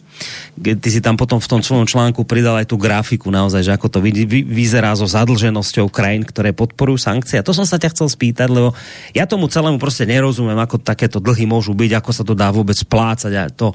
Ale chcem sa len tú vec opýtať, že ak je tu takéto katastrofálne zadlženie či Spojených štátov, či Japonska, vôbec západných krajín, mimochodom Rusko, tam bolo úplne taká maličká bodka v zadlženosti, že nič keď je to takéto, že už tie dlhy sú obrovitánske a nesplatiteľné a neviem čo, nemôže sa udiať situácia, že sa tie dlhy proste zmažú? Že, že Západ vyhlási, že viete čo, že dlhy boli akože vyresetované, sme sa dohodli na globálnej úrovni, celý Západ. Povedzme, že sa udeje naozaj to, čo tuto nám pani Trasová predpovedala, že vznikne nejaký taký blok, že tam za železnovou oponou budú Rusi, Číňa, neviem čo. A my západný blok s tými našimi dlhmi sa dohodneme, že viete čo, začína začíname odznova, dlhy boli vynulované. To, to sa nemôže takéto niečo udiať, lebo ja tomu nerozumiem, to je taká akože jednoduchá otázka, ale nechápem tomu, že čo všetko tomu bráni, že povedať, že, že od teraz prostě dlhy sú preč a začíname akože odznova. Môže sa toto udiať, či to, sa, to je nereálne? Tohle se děje z pravidla, když se udělá měnová reforma. Jo ne v takovémhle měřítku. V nějaké formě se to stát může, jenomže to by byla katastrofa, po které by následovala erupce eh, násilí, protože vem si, že ty dlužní úpisy, bavíme se zatím jenom, jenom o vládním dluhu, on je potom ještě, ještě soukromý dluh, jo. A já mám před sebou otevřený článek, který říká, jehož titulek je Spotřebitelský dluh Spojených států se blíží 16 bilionům dolarů. E, zatímco tam ta grafika se váže k dluhům vlád e, po celém světě. Ano, stát by se to mohlo, ale ten dluh musel někdo koupit. Prostě to jsou ty dluhopisy, státní dluhopisy, obligace a ty někdo koupil. Ten dluh je v částečně v zahraničí. Já nevím, jak velký, velká část toho amerického dluhu je koupená v zahraničí. A kdyby ten dluh americký držela jenom Čína, Indie, Rusko a takovýhle státy, tak určitě by se, eh, by se něco takového událo, co, eh, na co se ptáš. Jenomže on ten, eh, ten státní dluh, zejména teda těch takzvaně bonitních západních zemí, tak drží jejich banky, banky napříč západním světem, to mají spoustu peněz. A ten důvod byl docela jednoduchý, protože e, FED i ECB měli nulový nebo západní sazby, tak e, jak si, když dostaneš jednu desetinu procenta, tak to není západná sazba, ale je to prostě tvůj výdělek. Když máš volný peníze, eh, to je jedna věc, že to drží banky. A kdyby si tohle udělal a vyvlastnil to, tak se tě zhroutí bankovní systém se všema dopadama, který to má. I kdyby se ten bankovní systém nezvroutil, tak další, kdo drží podstatnou část eh, těchto státních dluhů, tak jsou všechny ty penzijní fondy, eh, co jich, eh, co jich v západním světě je. A vím si, že penzijní fondy u nás je něco, co lidi mají nainvestováno, ale velmi opatrně. A prostě není to to, na čem by chtěli mít e, zabezpečený stáří. Ale e, anglosaský svět a třeba Holandsko a, a další země, tak e, ty důchod, tam státní důchod někde není vůbec a lidi se na to musí naspořit sami, a nebo státní důchod představuje menší část jejich příjmů ve stáří. A kdyby si ty dluhy smáznul, tak se ty důchodové fondy okamžitě zhroutí. A v bankách by lidi přišli o peníze, které mají v bankách. A peníze, které mají v důchodových fondech, které mě svěřili, protože jsou bezpeční a, a zaručený, tak by o to přišli taky. Čili z tohohle titulu si myslím, že to udělat nejde a proto, proto e, ty dluhy jsou většinou Eh, každý stát je valí před sebou a byl kdysi známý výrok eh, tehdejšího premiéra Paroubka, který říká, že eh, státní zadlužení, nebo řekl, že státní zadlužení se nesplácí. A oni mu to všechny mlátili o hlavu a vysmívali se mu trvalé, protože he, dluhy se nesplácí. Jenomže ten Paroubek to myslel jaksi prakticky a, a popisoval to, co se děje. Zkrátka, Eh, když si stát půjčí, tak pokud není donucený k jinému konání, tak eh, když dneska vydá svý dluhopisy a ty budou splatní za rok, tak eh, ty dluhy, nebo, jak si on je splatí, ale nesplatí je proto, že by si našetřil, tak jako ten, kdo platí hypotéku, tak ji splácí z našetřeného, že jo? Ne. Stát ji splatí tím, že vydá další dluhopis. Jo? Na stejnou sumu s novým úrokem podle toho, jako je, jako je tržní prostředí. A v tom optimálním případě to jenom roluje takhle před sebou. Furt ten dluh jako tlačí a on, eh, on narůstá, tak tlačí ten, ten větší.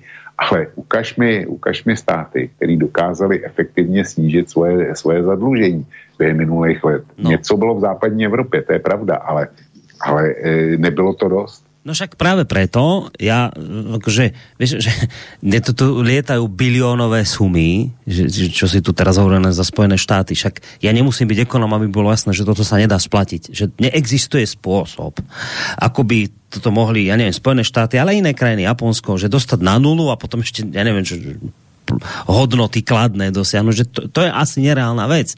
Čiže a to, ale, ale zase na druhej strane, čo to nemôže takto asi fungovať dlho do nekonečná, že budeš len tie dlhy hromadiť, hromadiť, však to tiež nie je riešenie, čiže tam no prostě v budúcnosti, či vzdialenejšie alebo bližšie sa niečo s tým bude musieť urobiť, lebo toto nie je udržateľný stav. Toto no. nekonečné no, zadlžovanie. To máš, to máš pravdu. Jednou to praskne, ale všichni doufají, že to praskne až po jejich smrti. Takhle bych to řekl. Mm -hmm.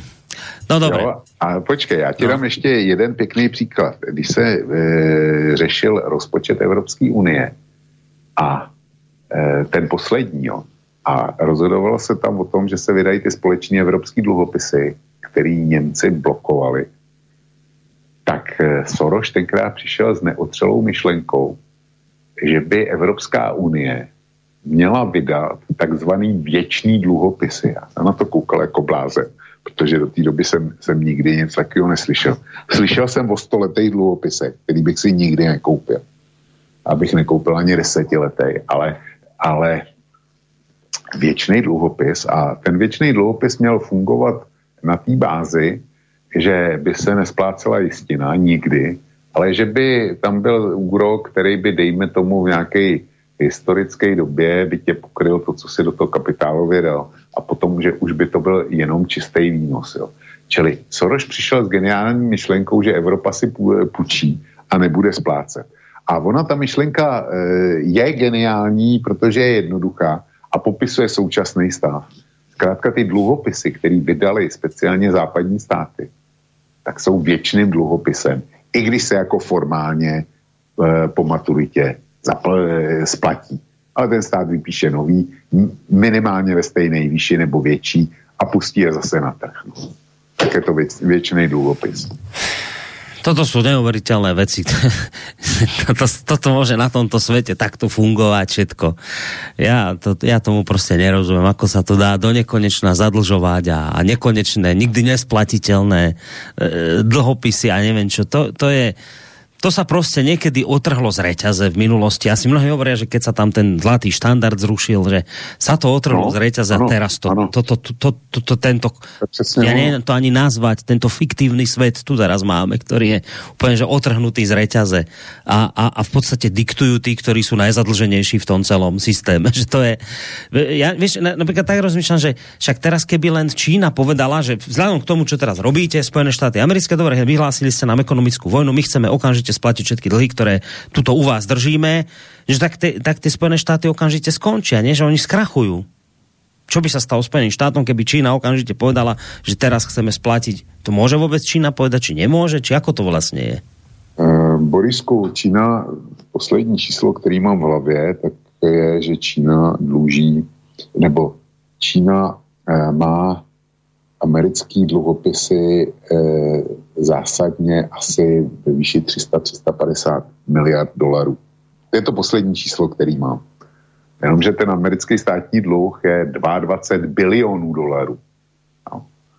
Takže je to, Čína drží, dejme tomu, eh, 22, 2 biliony dolarů takže drží 1,5% amerického hmm, státního hmm, to je nič. Tam, tam to má, vlastně celý to svět drží dlhý Spojených no, to, to, to, když, to, když hodí, to, když hodí na trh, tak se nestane, tak se nestane v podstatě vůbec nic. Mm-hmm.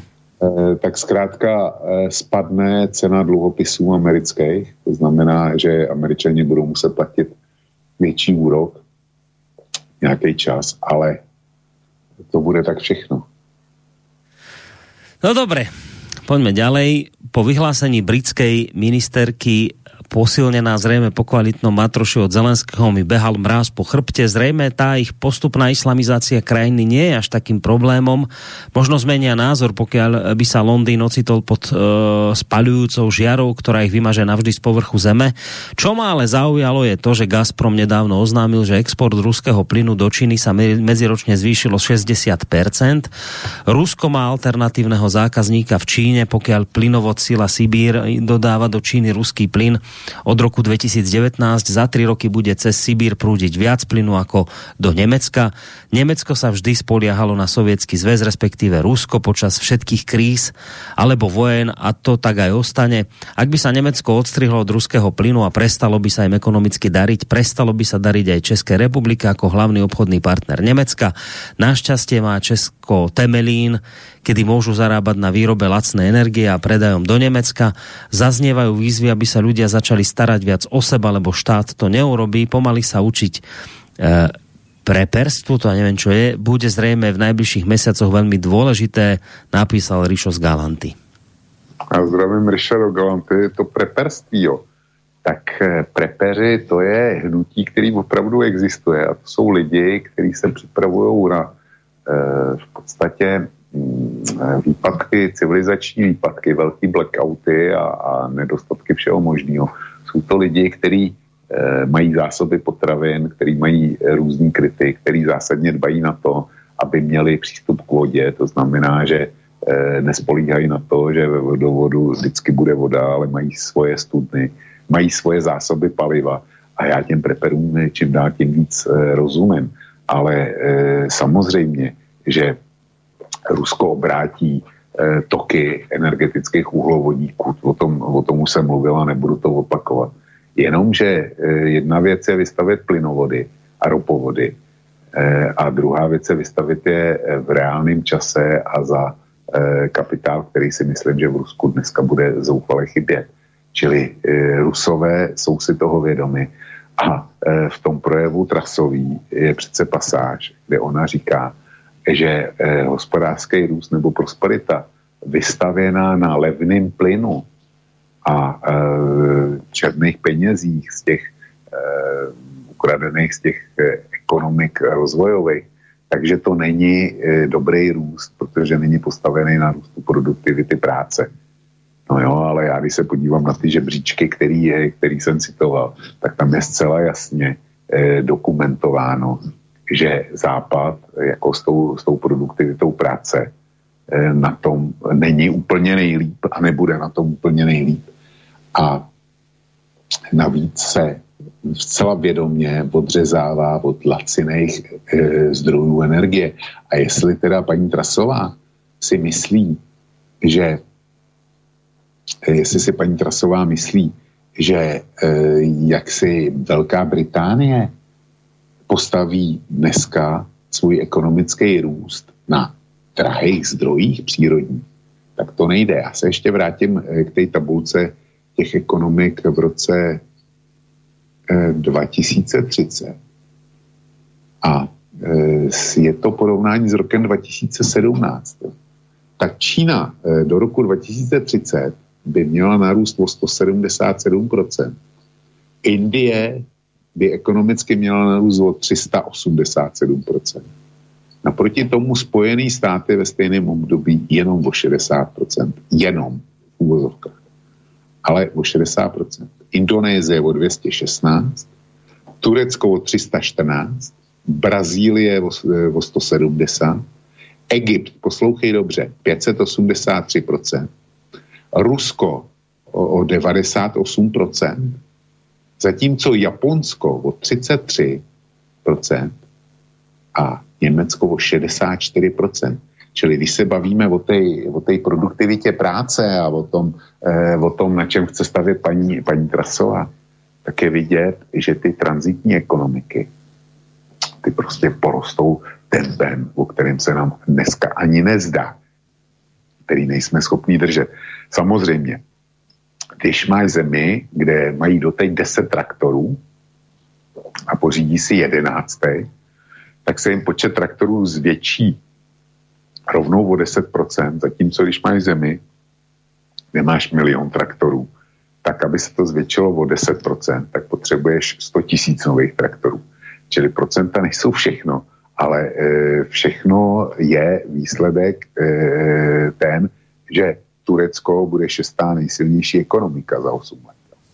A Brazílie, e, nebo pátá a Brazílie je šestá nejsilnější ekonomika a Egypt o sedmá nejsilnější ekonomika, zatímco e, Velká Británie nebude ani mezi prvníma deseti. Ďalej opäť mail od Johnnyho. Niektoré preskakujem, zase aby to nebolo len od Johnnyho, ale tento prečítam, lebo ten sa týka mňa, že ešte raz Boris, nikto nikomu nič nezmra, zmrazením neukradol túto tliachaninu, si vravel už minule, je to klamstvo, dríst a hoax, takže ešte raz pre tých pomalších, oni majú účty zmrazené, rozumieš? Ešte raz zmrazené. Rusom nikto nič nezobral, len si tie peniaze zatiaľ nemôžu vybrať. Už prestaň klamať, lebo to klamstvo nič iné nie je len bohapusté klamstvo, že niekto niečo Rusom ukradol. Nie. Oni tými peniazy nemôžu teraz narábať. Iná vec je, že ich nemôžu použiť napríklad na splatenie štátneho dlhu. Ako som písal, už minule môžeme sa baviť o tom, o koľko spadne dolára, Rusi dostanú nižšiu kúpnu silu, keď budú tie účty odblokované. To nech si riešia tie strany medzi sebou. Inflačnú stratu a ušlé zisky, respektíve neschopnosť splatiť dlh, ale že niekomu niečo niekto zobral je vyslovené klamstvo, už prestan so šírením takýchto bohapustých klamstiev. SV sa stáva naozaj konšpiračným médium od smola. No, milý Johnny, e, bavíme sa samozrejme o, o bezprecedentnej šialenosti, ktorú spravili Spojené štáty americké spolu so Západom a to je, že siahli na ruské štátne e, devizové rezervy. Skúsim to povedať na takomto príklade. Keby som tebe ja zmrazil uh, tvoje peniaze v banke, z ktorých ty splácaš hypotéku a nemal by si šancu tú hypotéku splatiť, banka by ti zobrala tvoj domček, nie som si celkom istý, či by si sa uspokojil s tým, keby som ti povedal, ale tie peniažky ja som ti nezobral, ja som ti ich len zmrazil a smial by som sa do ksichtu. Čiže môžeme sa tu baviť o slovíčkách alebo o reálnych dopadoch. Ale dobre, nech teda, báme sa o slovíčkách, nech to teda je zmrazenie, aby si mal dušu na pokoji, tak zmrazenie. Uh, Iste si zachytil, milý John, informáciu, že Európska únia začína špekulovať o tom, že devízové ruské rezervy použije na obnovu Ukrajiny. Predpokladám, že som ťa touto informáciou neprekvapil. Ak sa to stane, bude to už konečne pre teba krádež, alebo ešte stále nie?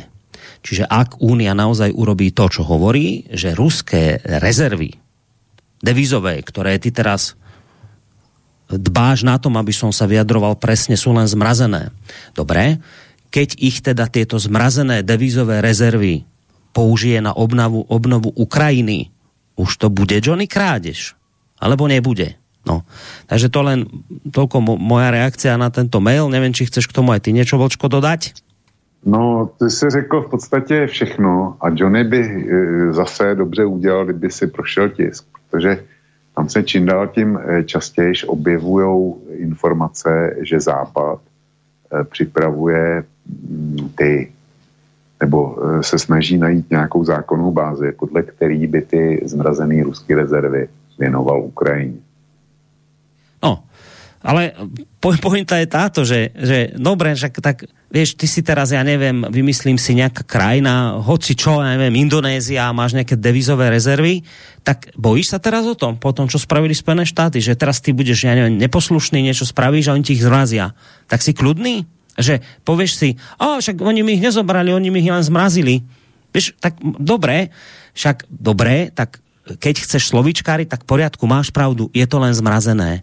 No ale teraz ty ako prezident toho štátu, alebo teda vo vedení toho štátu, už máš zrazu obavu, alebo nemáš? Alebo si povieš, o, to je len zmrazené, to je nič, to je v poriadku. No myslím si, že od tejto chvíle už vidí celý svet, čo sú schopné spraviť Spojené štáty, poťažmo teda Západ, že ti vedia siahnuť na tvoje peniaze. Vôbec sa teraz nebavíme o tom, či ich použijú na obnovu Ukrajiny alebo nie. Ale zrazu siahli na tvoje peniaze a ty s nimi nemôžeš narábať. A to, že s nimi nemôžeš v danej chvíli narábať, keď to nutne potrebuješ, no tak to ti prostě spôsobuje nejaké napríklad katastrofické škody. A ty sa toto so mnou teraz ideš baviť, či je to zmrazenie alebo krádež. A budeš tu nadávať, slobodnému vysielaču, že šíri konšpirácie. Ja, ale dobré, ale bavíme sa o dopade tohto celého. Ano, keď to nazvem krádežou, tak v momente, keď, e, keď Európska únia použije štátne devízové rezervy na obnovu Ukrajiny, tak dúfam, že už to pre teba bude krádež. No, dobre, doteraz to krádež nebola, lebo hrajme sa na to, že to je zmrazené. V poriadku, tak je to len zmrazené. Uh, čo tu máme ďalej? Zase Johnny, tak toho preskočíme, nech dáme priestor aj iným mailom. Dobrý večer, ze zvědavosti jsem kouknul na kurz rubl versus dolar a dnes skončil na 68,87 a euro ve dolar 72,63. Co tomu říkáte? No, hm. já jsem se nedíval asi tři nebo čtyři dny, ale fakt je, že eh, rubl posílil a nejvíc posílil vůči české koruně, jo z takových těch eh, měn, který, eh, řekněme, jsou západní, tak nejvíc posílil oproti české koruně. Rubel posiluje, fakt je, že je otázka, do jaký míry je to manipulace e, ruské centrální banky a ta míra bude poměrně veliká. Další věc je, že Rusko zatím má velký devizový inkasa a protože nemůže dovážet ta, přímo, tak má daleko menší eh, výdaje, to znamená, že jejich devizové rezervy zatím stoupají. Takže to je, eh, a plus budou další faktory. Čili to tomu říkám. A euro je zcela evidentně v problémech. To je, to je jasný. Euro je v problémech. No, ale zase Spojené štáty sú iste spokojné, ako si to tu v Európskej únii my robíme na ich pokyn, takže to je hlavné, že nech sú spokojní vo Washingtone. No. Uh, píše Honza, zeptám se Borisovou otázkou, co bude znamenat vítězství Ukrajiny pro nás v Česku a na Slovensku. A změní se něco pro nás na Slovensku a v České republiky, kde by vyhrálo Rusko. Mám obavu, že tak či tak zůstaneme součástí amerického trojmoří odkud budou USA v prípade prohry Ukrajiny ešte víc provokovat Rusko, anebo v prípade vítězství Ukrajiny.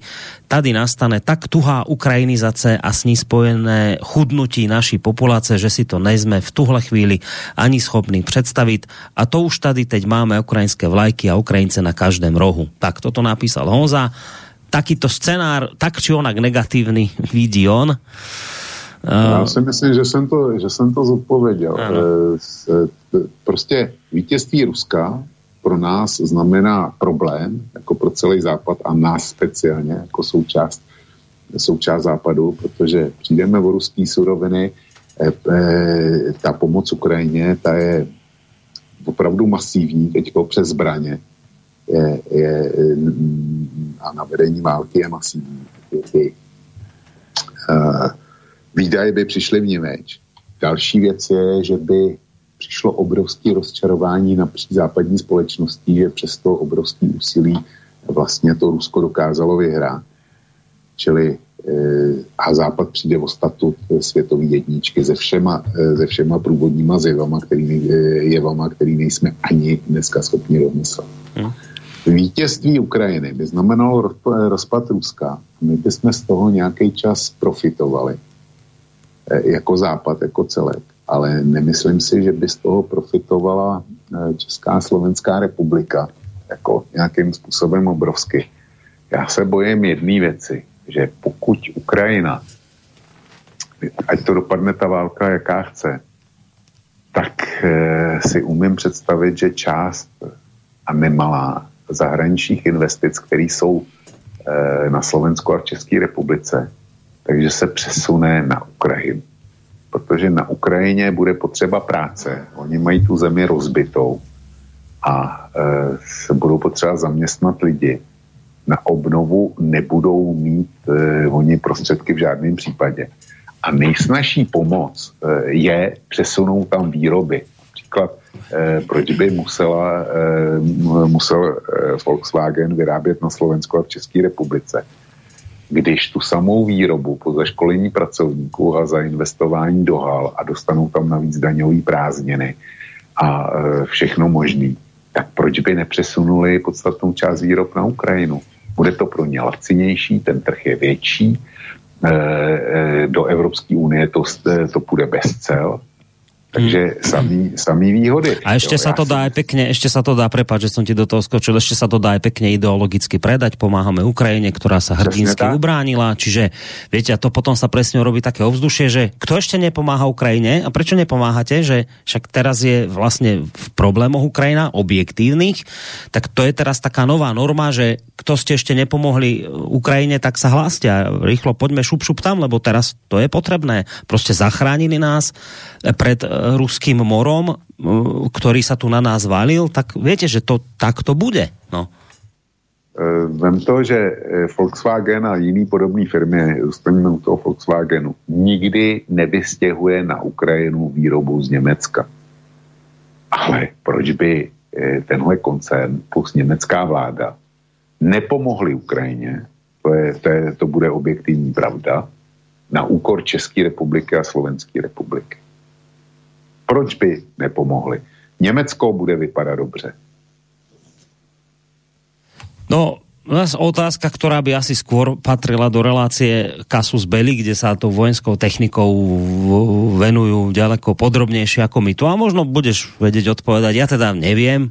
E, čítal som niekde, že píše Jojo, že Rusko použilo dvakrát tank Terminátor. Či máte viac info, kedy ako dopadlo nasadenie tejto techniky? Ja sa priznám, že ani neviem, že taký tank majú a mám pocit, že to by, ak niečo také je, tak to je niečo asi takéto, e, čo už nejako tak autonómne funguje samo, že asi bez posádky. Ale ja ne, netuším, že či takéto niečo nasadili a, ako, a už vôbec ako to nasadenie dopadlo. Neviem, či ty vieš prípadne na toto odpovedať. Ne, ja, ja vím, ja vím asi přesně to tež, co ty. Uh, ďalej tu máme zase Johnnyho. Jan píše, dobrý, s tými sankciami to musí mať dramatický dopad na Rusko, keď Lavrov podmienuje uzavretie mierových dohôd s Ukrajinou bezpodmienečným zrušením sankcií zo strany Západu. Moja otázka znie prečo? Veď bojujú s Ukrajinou. Protože ty, protože ty sankce byly vyhlášené v souvislosti s válkou na Ukrajině. Takže pokud tam dojde k nějakému mírovému narovnání, tak by ty sankce měly být odvolan. To, to, jako když je při, eh, kvůli něčemu vyhlásím, tak když to něco dojde do dohody, tak není důvod, protože není formální důvod, proč by ty sankce měly pokračovat, jenomže já jsem si jistý, že pokračovat. No ano, to, to keď jsme vlastně hovorili o Británii, s toho jsme vlastně začali, tak právě britský premiér Johnson predtým to varuje, že ak by sa aj situácia nějak na Ukrajine e, stabilizovala, alebo povedzme aj vyriešila, takže určite treba dať pozor na to, aby sme okamžite nenormalizovali stavy, vzťahy s Ruskom a už vôbec nie s Putinom, že on vraví, že pozor, toto musíme ďalej v tomto pokračovať. Čiže asi naozaj skôr potom by sa naozaj udial ten, ten scenár, ktorý popisuješ aj ty, že to, asi by tie sankcie trvali ďalej. Uh, Lubo píše, dobrý večer, čo sa týka ceny energii, elektriny a plynu. Dám to zatiaľ na debila. X krát to bolo vysvetľované, ale stále tomu nechápem, prečo rastú ceny energií. Máme dve jadrové elektrárne, ktoré dostávajú jadrové palivo z Ruska. Cena je konštantná. Čo sa zmenilo? Čo sa týka výrobných podmienok a kapacít? OK, rozumel by som, ak by, dajme tomu, Slovensko zasiahla nejaká živelná katastrofa. Dajme tomu, že na Mochovce padne meteorit alebo zemetrasenie a jedna elektráreň klakne.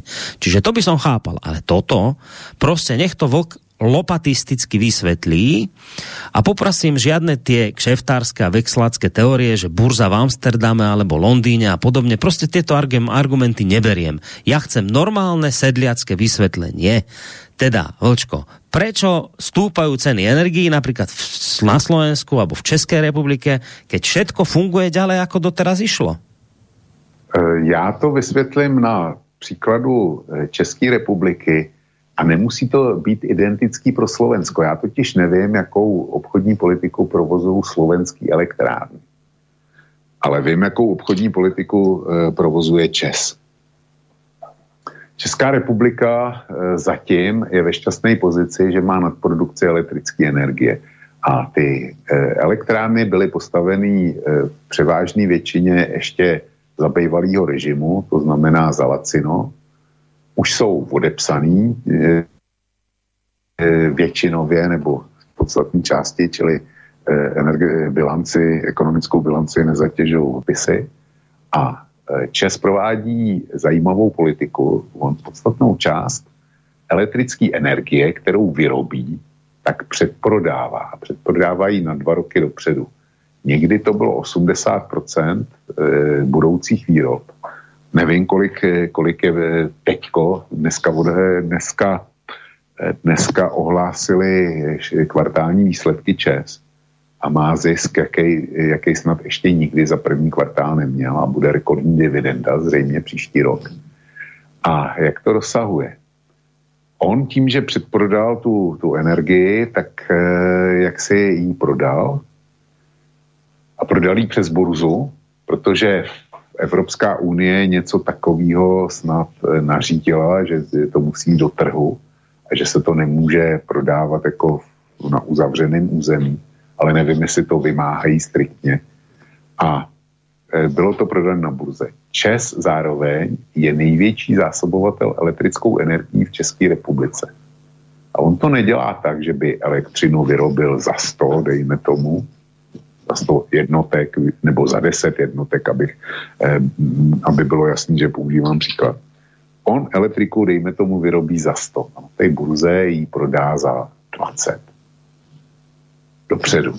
No jo, jenomže když elektrika na burzách volně vylítne vlivem spekulací na 200, tak on už tu, tu elektriku má prodanou, ale protože já elektriku potřebuju, tak mi ji dodá a on ji nakoupí z té burzy. Jo? On ji levně vyrobí, pak ji o něco dráž prodá a pak ji draze nakupuje zpátky, k tomu si přihodí svoji marži, no a to všechno zaplatí blbec vlk, protože tu elektriku hold, hold potřebuje. Všichni před ním v tom řetězci se, se na tom napakujou, víc nebo mí, akorát já to všechno zaplatím. Já nevím, jestli to je dost polopatický, nevím, jakou jakou energetickou politiku provozuje, provozuje, provozují slovenské elektrárny, jestli to mají taky tak. Ale v Čechách je to prostě takhle. Kdyby jedno z řešení je, a já jsem o tom eh, v poslední době pustil, eh, pustil víc článků, je, že, že by Čes jako polostátní státa má asi 1,70%. Jo. Takže že prostě nebude prodávat tu elektriku. No, no to jsem ale že, právě že bude, že bude napřímo prodávat těm velko obchodníkům s energií, který zásobují nás tady, nás tady v České republice. A jenom to, co by od něj nevzali, oni, na nějakou rozumnou cenu, jo, tak s tím by mohl na burzu.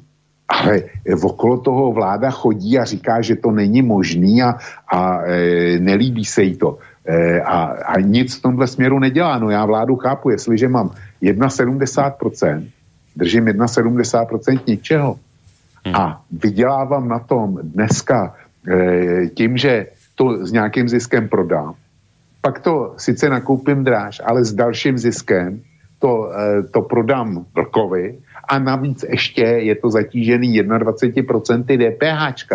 Čili e, hmm. jestliže, jestli je to prodají za 20, tak e, to 20 bez DPH, tak e, vlastně to DPH jsou 4, jo. Konečná cena 24. Ale když to nakoupí za 200, tak 20% z toho je 40. A tohle kasíruje stát. Čili to je, podle mě ten důvod je tady že, že státu se to náramně líbí. Hmm. No, ja si myslím, že si to celkom polopatisticky vysvetlil.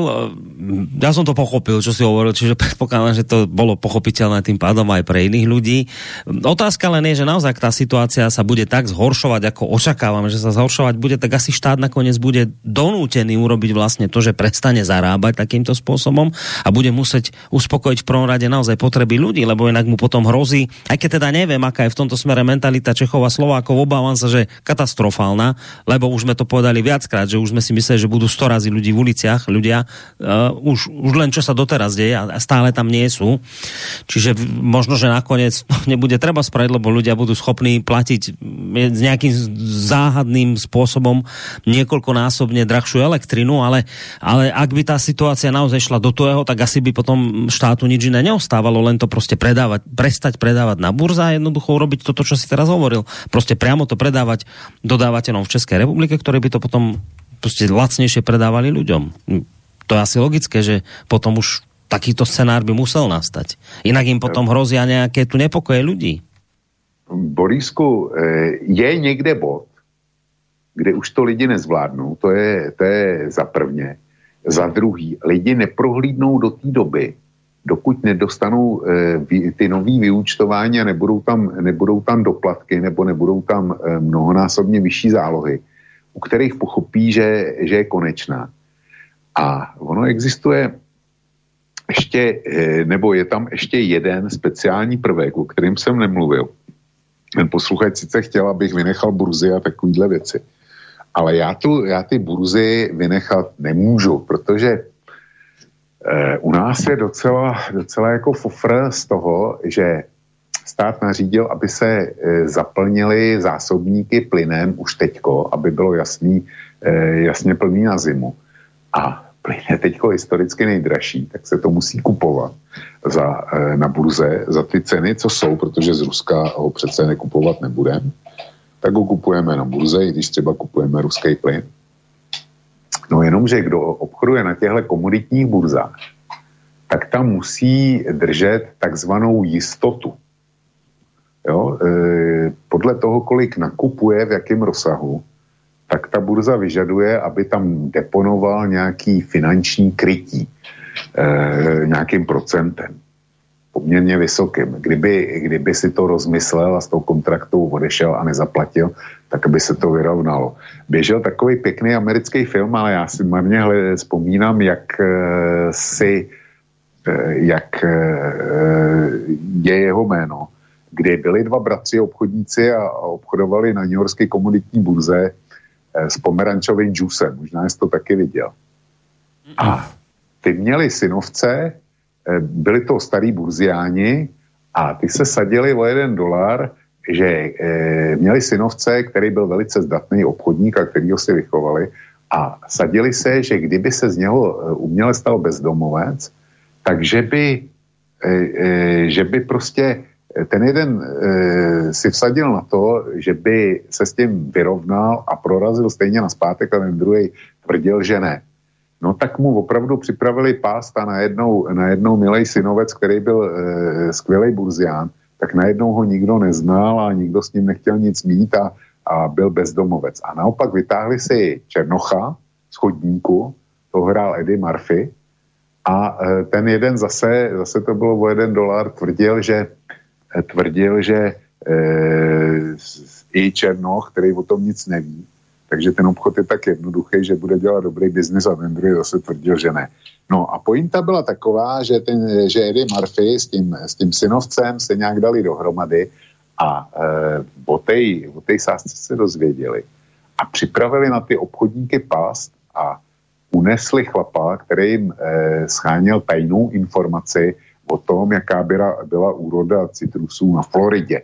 Protože to má e, potom, když je velká úroda, tak bude džus laciný a, a když naopak je malá, přišly, přišly mrazy, tak bude džus za drahý peníze. Zkrátka, oni, oni tu zprávu, kterou ten, ten e, špion tak jim tajnou, tak jim měl e, přinést, tak zachytili a obrátili. A když začal příslušný bluzovní den, e, předtím, než byla oznámena e, ta prognoza budoucí úrody na té komoditní burze, tak e, jim ji podstrčili a oni jednali, ty, ty starý burziáni jednali podle té e, falešné zprávy a oni zaujímali zásadně proti pozici. No a výsledek je ten, nebo výsledek byl ten, že samozřejmě Eh, ty starý burziáni udělali totální bankrot a o všechno přišli. Ale proč o tom mluvím? Protože tam je vidět, jak eh, přijde předseda té burzy za těma poraženýma a říká, eh, všechny vaše majetky, členský práva, peníze, které tady máte, propadáte. Čili na burzách je to takhle vidět, že se tam drží nějaká, nějaký to finanční depo, prostě jistota. No a jak to souvisí s cenami energií? Jméno Tykač, nevím, jestli ti něco říká. Ne. Je, to, je, je to jeden z nejbohatších, já nevím, asi pátý nejbohatší člověk v České republice a ten, ten prodával původně počítače a teď se vrhnul kromě jiného taky na energetiku a obchoduje s elektrickou energií, obchoduje na burze. A ten říká, my jsme tam špičkově, aby jsme e, jako mohli obchodovat, tak jsme tam špičkově museli držet až 20 miliard korun na Lipský burze, jako to zajištění. A říká, a to jsou peníze, pardon, který prostě nikdo nemá a nikdo není schopný, schopný je nést. A my bychom potřebovali, my jsme připraveni z našich elektráren, protože oni jsou počasu druhý největší výrobce elektrické energie v České republice. Oni říkají, my jsme připraveni. Eh, pokud stát o to projeví zájem, eh, prodávat elektrickou energii přímo státu za ceny, které byly před, dejme tomu, na začátku roku 21, před válkou. A jsme schopní prodávat za tyhle ceny. A furt to pro nás bude dobrý, protože se zbavíme těch deponovaných peněz, který musíme držet na Lipské burze, eh, který nám nic nepřinášejí představu akorát náklad. Čili Eh, eh, a takhle to mají všichni obchodníci, takhle to má slovenský plynárenský podnik a pokud tam eh, obchodují na téhle burze slovenské elektrárně, nakupují z ní, platí to pro nákup, tak musí tam ty peníze ve velkém deponovat taky. A samozřejmě, že ty peníze leží úplně mrtvě, nevynášejí nic a ty firmy si za to účtou nějaký náklad. Většinou to jsou bankovní garance nebo peníze půjčený od bank. A to má náklad. A to samozřejmě promítají do našich cen. Čili to je tam navíc tohle. A t- takovejhle věcí bude, bude daleko víc. Jo. Čili nelze se oprostit od burs, proto jsem to vykládal. Mm. No, to píše Ivo, že odpojení ruského plynu bude sebevražda Európy. To, že nebudou mít lidi čím topiť, není tak hrozné jako to, že se zhroutí průmysl, pekaři neupečou pečivo, zavřou se firmy a stát nebude mít z čeho uživit miliony nezaměstnaných. No, to je zaujímavý mail, ktorý, teda zaujímavý, no však nič nové v ňom nezaznělo, ale to je, čo chcem povedať, je to, že ty si už avizoval viackrát, že sa o túto tému snažíš v relácii Trikolor ju tam nejako presadiť a dostať, lebo toto je naozaj vec, o ktorej, a dnes sme sa k tomu dostali, že ľudia stále sú ešte takí nejaký v takom niečom pokojnom, lebo však ako už si všimli v obchode, že ja neviem, že olej, ktorý stal euro, euro 80, že stojí, už sa špohá k štyrom, niečo si všimli na benzínke a tak, ale ešte to stále nie je to, že vám príde prostě vyučtovanie za elektrínu a zrazu sa vám zrúti svet, alebo za plyn. A my podľa toho, čo aj Vočko rozprávaš, prostě k tomuto smerujeme. A teraz to, keď sa o tom budeme rozprávať, to neznamená, že sa to nestane, ale že aspoň teda naši poslucháči budú nejak ako dopredu o tomto vyzrozumení a asi by naozaj bolo dobre urobiť e, na toto reláciu čo najskôr. Bavíme sa samozrejme o trikolore a teraz tento týždeň by mal byť dualog, ale možno už na budúci o dva týždne dať túto tému, lebo toto, ty, toto sú veci, ktoré u seba na kose veľmi často riešiš z rôznych uhlov pohľadu a nič dobré teda z toho, z toho čo nás čaká, nekuká. No to rozhodně ne. Já chodím nakupovat e, se ženou, takže e, mám přehled o tom, kolik stojí e, základní potraviny. A nejlíp je to vidět na mouce. My jsme ji, my jsme ji kupovali, když byla akce, tak na podzim jsme ji kupovali ještě za 10 korun, maximálně za 12 korun za kilo. No a dneska mouka stojí 22 jo, za kilo. Takže ta, ta mouka, mouka šla o 100% a máslo bylo za 25, dneska je ve slevě za 45. Jo. A e, mlíko stálo 8,90, teďko ve, ve slevě stojí 11,90. Samozřejmě, že když chodíš na týdenní nákupy, tak si toho všimne, že to je zdražení. Ale zatím to furt ještě e, jak si uneseme. Hmm. Ale jestliže jsem platil dřív eh, zálohu na plyn 2,5 tisíce měsíčně a jestliže dneska platím 7,5 tisíce, no tak eh, to, je, to je věc, která už pro ten rozpočet hmm. eh, funguje zásadním způsobem. A jak říkám, většina lidí zatím ještě má starý kontrakty s pevně fixovanýma cenama. Ale ty, ty kontrakty nejdíl eh, příští rok na podzim skončí. Jo, to, budou dobíhat ty původní, ne, původní kontrakty za vakcinu. A pak najednou lidi narazí do té zdi, že plyn bude stát pětkrát tolik a elektrika třeba třikrát tolik, než byli zvyklí. A pak se něco musí stát. A do toho ten posluchač má hlubokou pravdu, že odpojení od ruského plynu odskáče, odskáče zejména e, evropský průmysl a první na řadě jsou takový, eh, takový eh, průmysl jako výroba stavebních hmot. To jsou všelijaký cementárny a cihelny a, a eh, výroby keramických obkladů a tak dále, který potřebují obrovské množství energie na to, aby ten výrobek udělali. Čili ty jsou, ty jsou to je první na řadě. A druhý na řadě je těžká chemie. Viděl jsem včera pořád, který se věnoval německému chemickému průmyslu a ty říkají eh, odpojení od ruského plynu pro nás katastrofa, protože, eh, protože zkrátka budeme, pokud budeme vůbec ještě vyrábět, tak budeme vyrábět draho. No a eh, z těch trhů zmizíme. Vem si Maďary, ty, ty čeká světlá budoucnost, protože jejich průmysl bude na laciném ruském plynu, ty mají 15, na 15 let vystaráno. A já si myslím, že se chemické výroby přesunou, eh, přesunou do Maďarska, protože Maďaři budou, budou eh, jediný konkurenceschopný k Rusku a Bělorusku, pokud bude o výrobu umělej hnojiv. A bez umělej hnojiv klekne zemědělství, nebo vý, výnosy se budou snižovat. A celá chemie je v podstatě založená na naftě, na naftě a plynu. A když to budeš nakupovat draho, tak, eh, tak máš malér eh, hmm.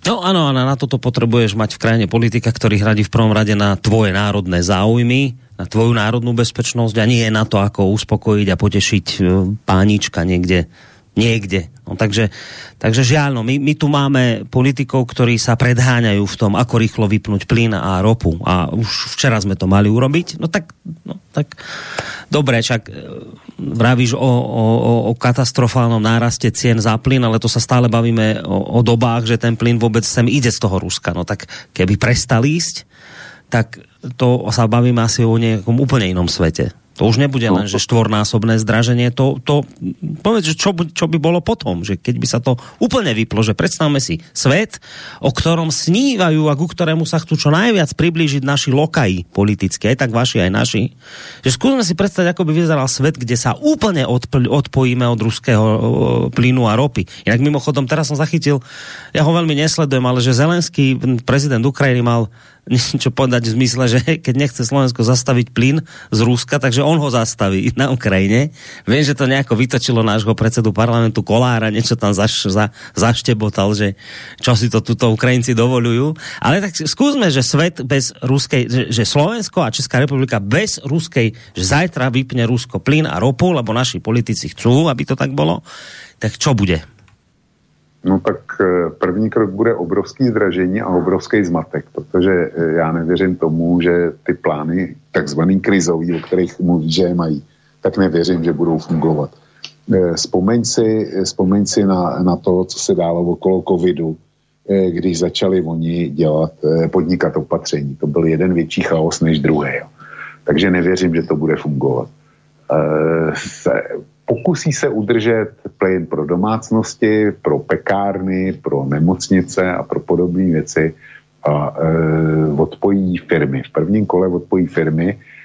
No, když budou odpojené firmy, tak to bude znamenat e, okamžitě ztráty pro státní rozpočet, ale řada firm už prostě nenaskočí a e, včera byla vydaná u nás e, zase bilance o pracovním trhu a my máme nezaměstnanost 3,3%, prostě žádnou. No. Žádnou. A přesto, že teda tady máme Ukrajince, který jdou, některý jdou do pracovního procesu, tak nezaměstnanost nám zase klesla. Tohle se jednou otočí a nebude to trvat dlouho, protože včera taky vyšla, vyšla statistika, jak si stojí průmysl. A průmysl nám zrostl o jednu desetinu procenta ale automobilový průmysl, který je, který je páteří, páteří českého průmyslu, tak nám klesnul skoro o 20%, protože nejsou schopní kompletovat auta. Proč? Protože, protože nemají díly. A ty díly nemají proto, že buď eh, schází suroviny, anebo schází e, výrobky v e, tom dodavatelském řetězci, například kabelový svazky z Ukrajiny. E, prostě nejsou schopní, schopní to dokompletovat. No, jak pak dlouho ty automobilky můžou takovýhle stav držet? Jenom nějaký čas a potom, potom to e, začne negativně působit na bilance a já si myslím, že stojíme, je jenom otázkou času, než budeme konfrontovaní s rostoucí nezaměstnaností. A kdyby došlo na e, lámání chleba, že by ruský plyn nebyl, tak ta nezaměstnanost by podle mě eh, vylítla skokově. Samozřejmě, že by přišly opatření typu Kurzarbeit a podobně, že jako to překonáme a že, že ta krize se vyřeší a že to, že to brzo začne fungovat. Ale už jsme mluvili o tom, jak zadlužený je Západ. A Kurzarbeit, eh, jestli je tě klesnou daňový výnosy, tak financuješ, financuješ na další dluh. A ty sám říkáš, jak dlouho to může růst. Já nevím, jak dlouho to může růst ale všechno má svý meze. Čili to, je to, eh, to jsou podle mě ty nejhlavnější vize. Ale určitě jsem na spoustu důležitého zapomněl. Na spoustu, eh, na spoustu důležitý, ještě důležitějšího vůbec nepřišel. Čili jak by to vypadalo, to dneska nikdo neví. Ale vypadalo by to špatně. No ty si ještě zabudol za povedať vec, že no počkaj, ešte tu alternativa, že nám prezident americký Biden vybaví, že bude plynu dosť z iných zdrojov, aj, aj ropy, že zabezpečí, že nebojte, bude. Praví, že nebojte sa, že aj Únia hovorí, že budú alternatívne alternatívni dodávateľia, iní, vybavíme, zabezpečíme. No, tak toto si ešte no. túto vec nezakalkuloval. Toto ešte možno, a, že toto bude. No, to tvrdí oni. A já jsem zvědavý na to, nebo nejsem zvědavý na to, ne, doufám, že to nezažiju, že se k tomu, e, že se přesvědčíme o tom, jak to opravdu je. Já akorát vím, že v Americe je zemní plyn nejdražší za posledních 13 let. Jo? Takže náhradní zdroje. Potom vím, že eh, OPEC prohlásil, že není schopen nahradit výpadek eh, ruské produkce. A potom taky vím, že eh, minister energetiky Kataru, který má nějaký velký, velký plynový pole neexploatovaný, tak řekl, že to plynový pole budou schopni exploatovat eh, do, eh, v časovém rámci pěti let. A že eh, předtím, předtím řekl, že mají naprostou většinu, asi 90% eh, svý současné produkce eh, pod dlouhodobýma kontraktama a že ty dlouhodobé kontrakty neporuší. Jo? Neporuší. Tak mě by zajímalo, zajímalo kde ta náhrada bude. Eh, Borisku, kdyby ta náhrada byla po ruce, tak by ten ruský plyn odpojili ještě dneska odpoledne. Presne tak. Presne tak to je. No ale možno tento našu dilemu vyrieši pán Zelenský, už sme ho k tomu viackrát vyzývali, ja to zopakujem tú výzvu. Pán Zelenský, vypnite to konečne už vy. Nečakajte na týchto našich, vy to máte v rukách, tak vypnite plyn aj ropu vy okamžite hneď. Však pán Zelenský sa minule rozčuloval, že tuto robíme kadejaké, e, jak som nazval, že komplici Moskvy sme tuto, že odoberáme a podnech a platíme vysoké peniaze a potom Rusko môže vojnu tam na Ukrajine financovať. Tak pán Zelenský, už naozaj urobte to vy, zastavte tie kohutiky, nech konečne pokoj a ja si myslím, že aj nám to tu všetkým pomôže. Možno tieto naše vlády sa poberú skôr, ako by sme ako by sme mrkli. No, Vočko, vyzerá to ale, že už teda ten náš čas sa naplnil. Aj maily viac menej, ktoré tu boli, ak teda nerátam Johnnyho a prípadne nejaké tie, ktoré som, ak som nejaké preskočil, nech mi je prepáčené, ale viac menej všetko bolo prečítané. Tým pádom zmysel relácie naplnený bol a môžeme sa pomaličky rozlúčiť. No, e, jo, jsem rád, že jsme to dokázali. Ale já tady, já jsem si ťuknul na svůj oblíbený energetický portál allprice.com a já tady termín dokonalá bouře, ten je v poslední době velmi módní. Jo. Eh, to si určitě slyšel. Mm. A e, na Allpriceu hlavní dnešní článek je ceny zemního plynu v USA se dostaly do dokonalý bouře. To znamená, že jsou e, tady podtitulek Eh, ceny plynu minulý týden překonaly hranici 8 dolarů v důsledku pruce rostoucího exportu a silné domácí poptávky. Analytici říkají, ceny jsou neudržitelně vysoké. Jo. Čili eh, jedna věc je ten plyn vůbec mít a druhá věc je, jestli ti, kteří ten plyn potřebují, a jedno, jestli to jsou domácnosti nebo průmysl nebo kdokoliv jiný, tak jestli si budou, eh, jestli budou schopni ho zaplatit. A to nejsou dvě stejné věci. Plyn mít, nebo mít k němu přístup a být schopen ho poplatit. Jo. Čili my si kolidujeme o obrovský malér a, a e, paní Trasová by udělala velmi dobře, kdyby e, začala číst, začala, začala schánět fakta, protože ta jí trzá, arrogantní nafoukanost, s kterou mluvila e, o velikonocích, u, eh, na banketu u londýnského starosty. No, to bylo, to bylo, jak když mluvil, já nevím, Palmerston nebo, nebo eh, Disraeli nebo někdo z těch eh, jaksi legendárních britských premiérů, eh, který určovali, co se ve světě smí a co se, co se ve světě nesmí.